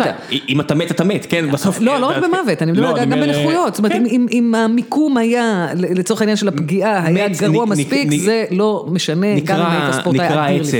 אין מה לעשות. כן. אה, נקרא עצב, נקרא עצב, אין מה לעשות, כן. בהרבה מקרים נשבר עמוד שדרה, נשבר עמוד שדרה. אבל העניין הזה של השראה, והוא גם אומר את זה יפה, אל- אתם לא צריכים, העיקר זה רק לעשות טיפה יותר, טיפה כן. יותר, טיפה יותר, אז מישהו יקבל מזה השראה, אבל למחרת עוד צריכים למצוא שוב השראה. נכון. זה- זה- זה כן. נשחק כל כך. נכון. אה, זה גם חשוב. אה, מה הערך שאת מפיקה משימוש בטוויטר? נועם אה, היקר שואל. אז כן, ראיתי את השאלה הזאת, התלבטתי איתה הבוקר, כי אני חושבת ש... זאת אומרת, התלבטתי ואז הבנתי שאין לי שום דרך לענות על השאלה הזו בלי לשקר. אה, כי מה זאת אומרת איזה ערך אני מפיקה מטוויטר? אין אני לא חושבת על זה במושג של ערך, אני פשוט כותבת דברים ואנשים קוראים אותם ומגיבים אליהם. אין לי הרבה תחכום מאחורי, ה, מאחורי הסיפור הזה, זה אפיק ונטילציה, לפעמים זה אפיק שיווקי לרעיונות מסוימים שאני רוצה להפיץ, או מידע מסוים שאני רוצה שידעו. אמ, וזהו, ולפעמים זה סתם ניג'וס, ואז אני חותכת משם לכמה שעות, ולא לא, לא מעבר לזה כל כך. אה, אבל- הכרתי שדרך הטוויטר אנשים מקסימים. זה כן. זה ער- ערך סוציאלי זה תמיד ערך. כן, יש את אוקיי. המחיר, אפשר לדבר גם על המחיר, אבל הערך הסוציאלי הוא קיים. אה, אביחי אלמיה שואל, מי מממן את הפיליפינים שעובדים, מצחיק, הפיליפינים נהיה כבר, את יודעת, trademark, ואם הוא סרי לנקי. לא, אבל אה, הפיליפינים בעצמם קוראים לעצמם... הפיליפינים. כן, I כן, walk כן. as a פיליפיני. כן. כן. אז מי מממן את הפיליפינים שעובדים בצמוד לסיעודים? זה עולה משהו כמו 8,000 שקל בחודש. זה עלות השכר, כן. זה מאוד יקר, כי צריך להוסיף בעצם על המרכיב של השכר, האיש גר אצלך, או האישה, אה, זה עוד חדר, זה חשמל, זה מים, זה מזון, זה ביטוחי בריאות, זה, זה עוד הרבה מאוד אה, מרכיבים, זה מגיע בסופו של דבר לסכום מאוד יקר. אם היה לך ביטוח סיעודי דרך הקופה, אז חמש שנים קיבלת בערך 5,000 שקל מתוך השמונה כן. האלה. כן, זה הבסיסי. אם אתה חצית את גיל אה, העבודה, אתה תקבל גמלת סיעוד, שזה בערך סביב 4,000 שקל, אבל לא, זה אף פעם לא יכסה באמת את העלות של המטפל, ולכן אה, בבדיקה שעשו לא מזמן, גילו שלמעלה מ-50% מהנכים הסיעודיים נאלצים להיעזר בבני משפחה כדי לממן את עלות המטפל. אני מודה שאני אה, חיזקתי את הביטוח הסיעודי שלי רק בגלל שקראתי אותך. אה, אני שמחה שעשית את זה. זאת אומרת, אני חשבתי לעצמי, וואו, אני, זאת אומרת, זוגתי לא, ת- לא תעמוד בזה. זאת אומרת, אני, אני, זה, זה לא יעבוד. אה, אני תראה, זה לא רק כסף, אבל זה גם כסף, אבל כן, המרכיב הכלכלי כן, הוא מאוד כן, משמעותי. כן, אנחנו פה, די כן. לבד, זאת אומרת, עם יחסית מעט מאוד עזרה מסביב, אני אומר, זה יהיה מצב בלתי אפשרי, אני הולך, אה, באותו שבוע, כאילו, הגברתי כמה, אני מציע לכם מאוד גם לעשות ייפוי כוח מתמשך, עשינו. טוב מאוד, כן. טוב מאוד. כן, כן, שיהיה לה גישה לכל הדברים שלי, שלא תצטרך להסתבך עם זה. אה, בדיוק, כן. אה, תחסכו מעצמכם, ואנשים אומרים לי, אבל אל תדברי על זה, זה עלול להביא מזל רע. היא שונאת לא. שאני עושה את זה, כן, יש לי ממש מסמך שאוקיי, נדרסתי, הנה הדברים. הנה ההוראות, כן. הדבר היחידי זה... זה מביא מזל רע, ובכן, עוד לא הוכח סטטיסטית שאנשים שמדברים על דברים רעים, בהכרח קוראים להם דברים רעים. אני אגיד לך מה ממש מביא מזל רע, לא להתכונן, ואז אם באמת נדרסת, אין גישה לקרנות. ולא יודעים איפה נמצאים הדברים, ולא יודעים בכלל כמה גם אין לך מגיע. הרשאה בכלל אה, לגעת בזה עד שהשגת אפוטרופסות, ועד שפה, ועד ששם. גישה, מילא זה שזה כן. לא רשום על שמה. אפילו גישה, אנשים אומרים, אוקיי, איך אני נכנס לחשבון? אוקיי, הנה ההוראות, אני נכנסת לטלפון שלי, אם אין את הטלפון שלי, את יכולה לבקש מ- אה, מפרטנר שיעבירו, תשים ככה וככה, מה שהוראות מדויקות, ייקח לכם שעתיים, נגיד אתם אה, במצב דיליי, ייקח לכם יום, תעשו את זה בסוף שבוע. ההסתברות של, שזה יקרה כנראה נמוכה, מאחל לכם, אבל הערך הוא עצום, שיהיה לכם מסמך. זה קצת כמו אה, אה, הסכם טרום נישואים. שאנשים אומרים, אבל זה נורא לא רומנטי. להפך, דווקא כשאתם עכשיו אחד בעד השנייה, סביר להניח שההסכם שלכם יעשה באותה הרוח, ואתם תהיו נדיבים זה כלפי זו. זה הרבה יותר טוב מאשר לנסות לייצר את ההסכם הזה, אחרי שכבר איבדתם כל סימפתיה אחד לשנייה, ואתם רוצים להרוג זה את זה, מן הסתם יהיה קשה יותר להגיע להסכם במצב גרוע. אז אולי שווה לעשות את זה לפני. הייתה פה אה, לא מזמן עורכת דין לענייני גירושין שאמרה בדיוק את זה. כן? רות- רות דיין. אה, אוקיי. אה, אז עורכת דין רות דיין שאפילו המשרד שלה פה ליד, אה, אז בהחלט. העניין של המסמך זה כל כך הרבה פחות, אין איזה מטען רגשי מחובר, אין מישהי או מישהו שירגיש שמנסים אה, לחבל במערכת היחסים או דברים כאלה, אף אחד לא מכין מסמך ודואג לביטוחים שלו כי הוא חושב שהוא הולך להידרס, אלא אם כן כן, אבל זו סיטואציה מאוד קיצונית. כן. אה, ואז אולי גם לא תקבל את הכסף, נכון. אם יגלו שעשית בכוונה. אבל אה, אין שום מניעה, הסכם אה, טרום נישואים, יש לו גם איזשהו חיבור רגשי שאני לא עיוור לו. כי גברים נשים זה לא שווה, צריך להגיד את האמת מהרבה בחינות מבחינת הפוטנציאל הכלכלי והכל בהרבה מקרים. פה זה רק טוב, אין רע. לעשות את המסמך A4, שימו בגוגל דרייב, שימו את הסיסמה אצל הבן או הבת זוג. הרבה יותר פרימיטיבי. אה, כן. אתה מדפיס את זה, אתה ממקם את זה אצל שלושה חברים slash בני משפחה כן, שאתה. סומך עליהם, שאם יקרה משהו ישלפו את המסמך, ואתה אומר, הנה, זה רק ל safety, ואז הם יצחקו עליך, אבל תשמרו את המסמך הזה בכל זאת. כן. אני אומרת. את זה בתור מי שמצאה את עצמה מחטטת בתיק של בן הזוג שלי ובסלולרי שלו כדי לנסות להבין, חתמנו על חוזה לדירה, אה, לבנייה של דירה. עכשיו, זה היה בערך הדבר היחידי בתוך הבירוקרטיה ביחסים של בן ושלי, שלא הייתי מעורבת בו. אני דאגתי לדירות השכורות, לזה, ואמרתי לו, את כל מה שקשור לדירה הזאת, אתה מארגן, תקרא לי בשלב החתימה. קרא לי בשלב החתימה, חתמתי, ו-23 שעות אחרי החתימה, בין עינינו בעצם, יותר, ו... ואמרתי, איזה מזל מחורבן. הרי אני שולטת בכל הבירוקרטיות של הבית, חוץ מבדבר היחיד שנהיה רלוונטי, איך שבן קרס. ומה עשיתם? מה עשיתי? אה, בסוף אתה יודע, איתרתי את המידע, איתרתי את הפרטים, אה, וגם עשיתי טעויות, מלא, כתוצאה מזה. כן, אה, הדרך הכי טובה לא לעשות טעויות זה להתכונן מראש, צריך להגיד את האמת. המחיר כל כך נמוך לעבוד מסודר. נכון. זאת אומרת, גם אם אחד מבני הזוג עושה דבר כזה, ונגיד אצלנו זה, זה ככה, רק תעבוד שקוף. כן. רק צריך לשים את זה במקום שיהיה גישה אליו אחרי זה, ולהגיד הנה לינק למקום ההוא, זה, זה עלות כל כך נמוכה. של זמן ומאמץ והכל. תראה, זה, יש לנו הרי איזה הטיית חשיבה כזו, שאנחנו נערכים לסכנות שאנחנו מכירים, אה, ושאנחנו רואים אותן מספיק. זאת אומרת, נורא נורא ברור לי כאישה לא לצעוד בחושך לבד ברחוב. למרות שההסתברות שמישהו יאנוס אותי ברחוב, הרבה יותר קטנה מאשר שזה יהיה מישהו שמכיר אותי. זה לא יהיה ברחוב, אני לא אהיה ערוכה לזה. אז, אה, או אנחנו נורא נורא מפחדים מפיגועים.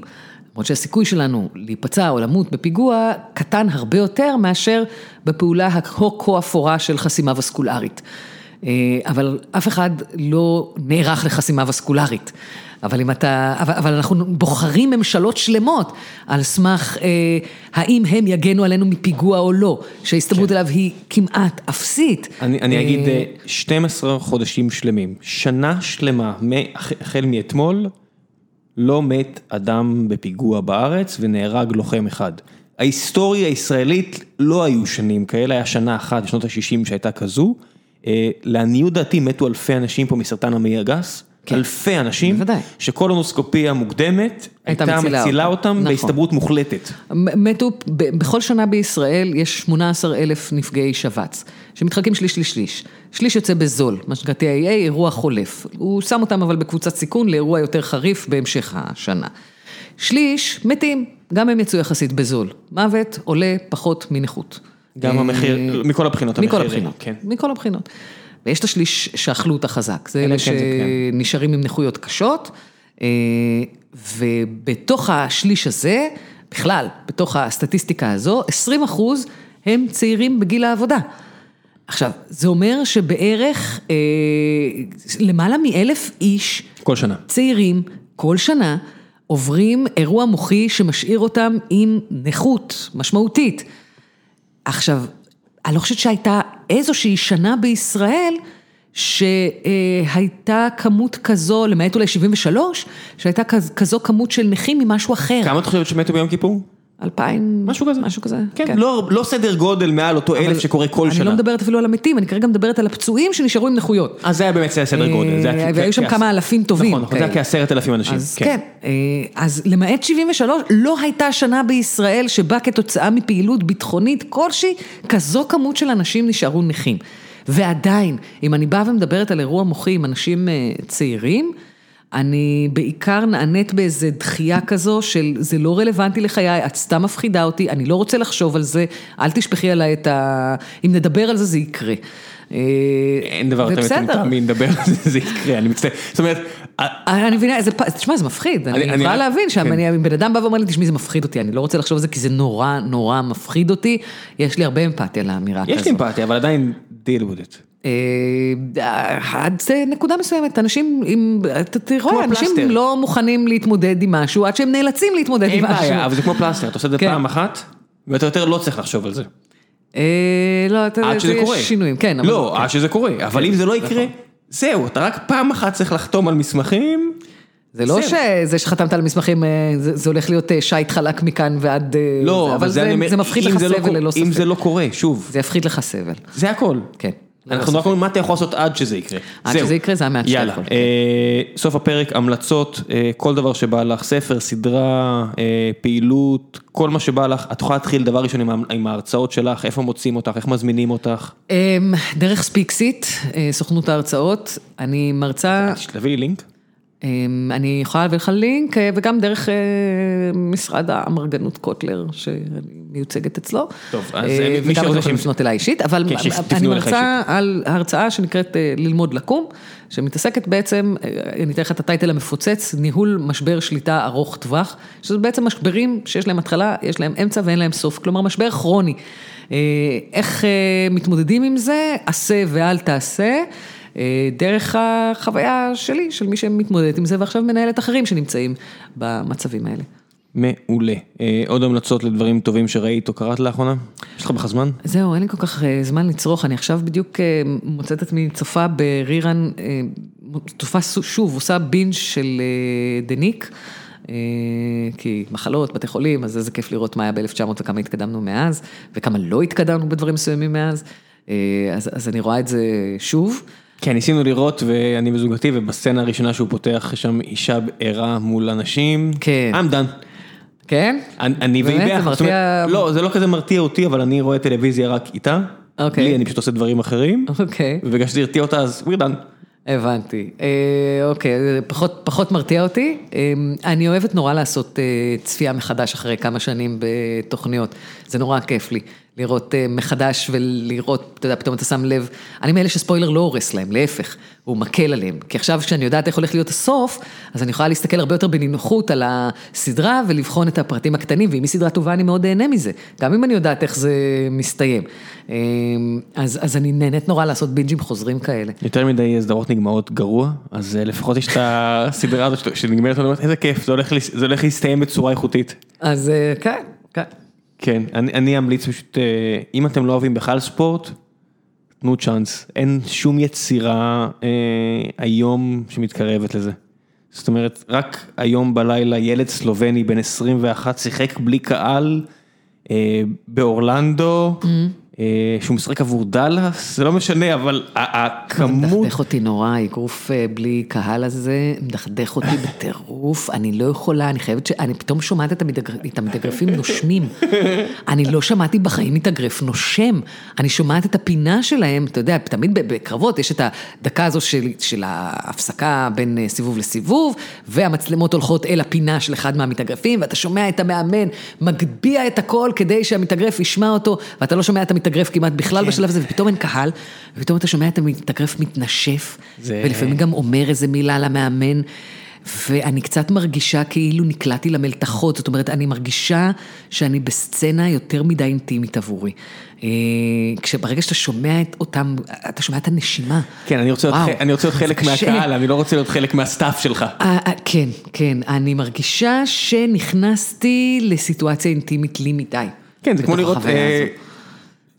אה. הנה, אני- אה, מצחיק, היה לי רגע פורסט גאמפ, יצאתי עם פה איזה לילה אחד, Mm-hmm. אה, יצאתי, סיימתי פה נורא מאוחר, מה שאני מקליט אני צריך לפצות את זה אחרי זה, ואני רואה אה, אנשים הולכים מכות מולי, פה מחוץ לדלת. אמרתי, אני הולך להתערב? אה, לא, אני לא הולך להתערב, כי אני לא רוצה להידקר. ובדיעבד זה היה אותה הפגנה שאוהדי לה פמיליה או פנאטיקוס של מכבי או לא יודע מי, הרביצו לאיזה מישהו שבא אה, להפגין, אני מניח שזה הסיפור. אבל כשאני פתחתי את הדלת והם הולכים מכות שני מטר מולי, זה פשוט נראה כמו תיגרה פה ברחבת הסינמטק מחוץ, אמרתי, וואו, ממש אחת יצאת פורסט גאמפ. הייתי בא, מתערב, מפריד בין הנצים, הכל היה טוב, חוץ מהסיכוי הקטן הזה שמישהו ידוקר אותי בצוואר, ואז אני בטוח שזוגתי והבן שלי ממש כועסים על זה שהתערבתי, כי גם בדיעבד לא קרה כלום. אה, אז את יודעת, ביני לבין עצמי כזה, צריך להתערב, לא להתערב? באותו רגע עשיתי החלטה של, לא, זה נראה אני כאילו תמיד זה... כן מתערבת. אז אני אומר, זה נראה כאילו זה הרגע שלהם, ואני הולך לא להתערב, אז שהלכתי הביתה, אמרתי, וואו, יש פה הפגנה? מה קורה פה? אה, לא היית מודע לזה שתהיה הפגנה? לא כל כך. לא, לא, לא הייתי, הייתי קצת אה, באותו יום הייתי, אז בוא קודם כל תתערב בחיים, בזרם החדשות. ממ- ממש ככה, לא, ידעתי שיש הפגנות, ידעתי שיש כן, כרגע הפגנה, משהו פה, כן. כן, שזה מגיע לפה, תחשבי על סיטואציה שאתה פותח את הדלת, אנשים הולכים מכות. זו סיטואציה שאתה אומר, אוקיי, וואו, צריך כן. לטפל, משהו עם האלימות של הבני נוער בארץ יצא מכלל השביתה. נהיה מוגזם. כן, אה, אוקיי, ואז אני מגיע, פותח טוויטר בבית, הבנתי מה קרה פה. אוקיי. כזה, אמרתי, או, פספסתי את זה ממש בכלום זמן. אמ, את הס- את הסיכוי להיות פורסט גאמפ ישראלי. כן, אני מבינה. גם אתה אומר לעצמך, אוקיי, ומה יצא לי מלהתערב? הצלתי את החיים של מישהו, לא, אני מכיר אותו, אולי לחיים שאני לא רוצה להציל. אם מישהו שם היה נרצח, הייתי ממש כנראה מרגיש רע עם עצמי. כן. כיוון שראיתי שכל מה שנגמר שם זה שנפתחה לו הגבה, למי שלא זוכר, לא- מי שזה לא יהיה, אז אתה אומר לעצמך כצרכן של אה, קרבות אה, זירה, אתה אומר לעצמך, "אה, עם- בשכל." עם גבה, עם גבה, אפילו לא עוצרים את הקרב. ממש ככה, פתחתי את הגבה בעצמי מספיק פעמים בחיי, הכל סבבה, אתה תתמודד, תהיה תהיה גיבור, תגיע להפגנה הבאה נגד ראש הממשלה, הכל בסדר. אוקיי, יאללה, ביי, תודה רבה שבאת. להתראות.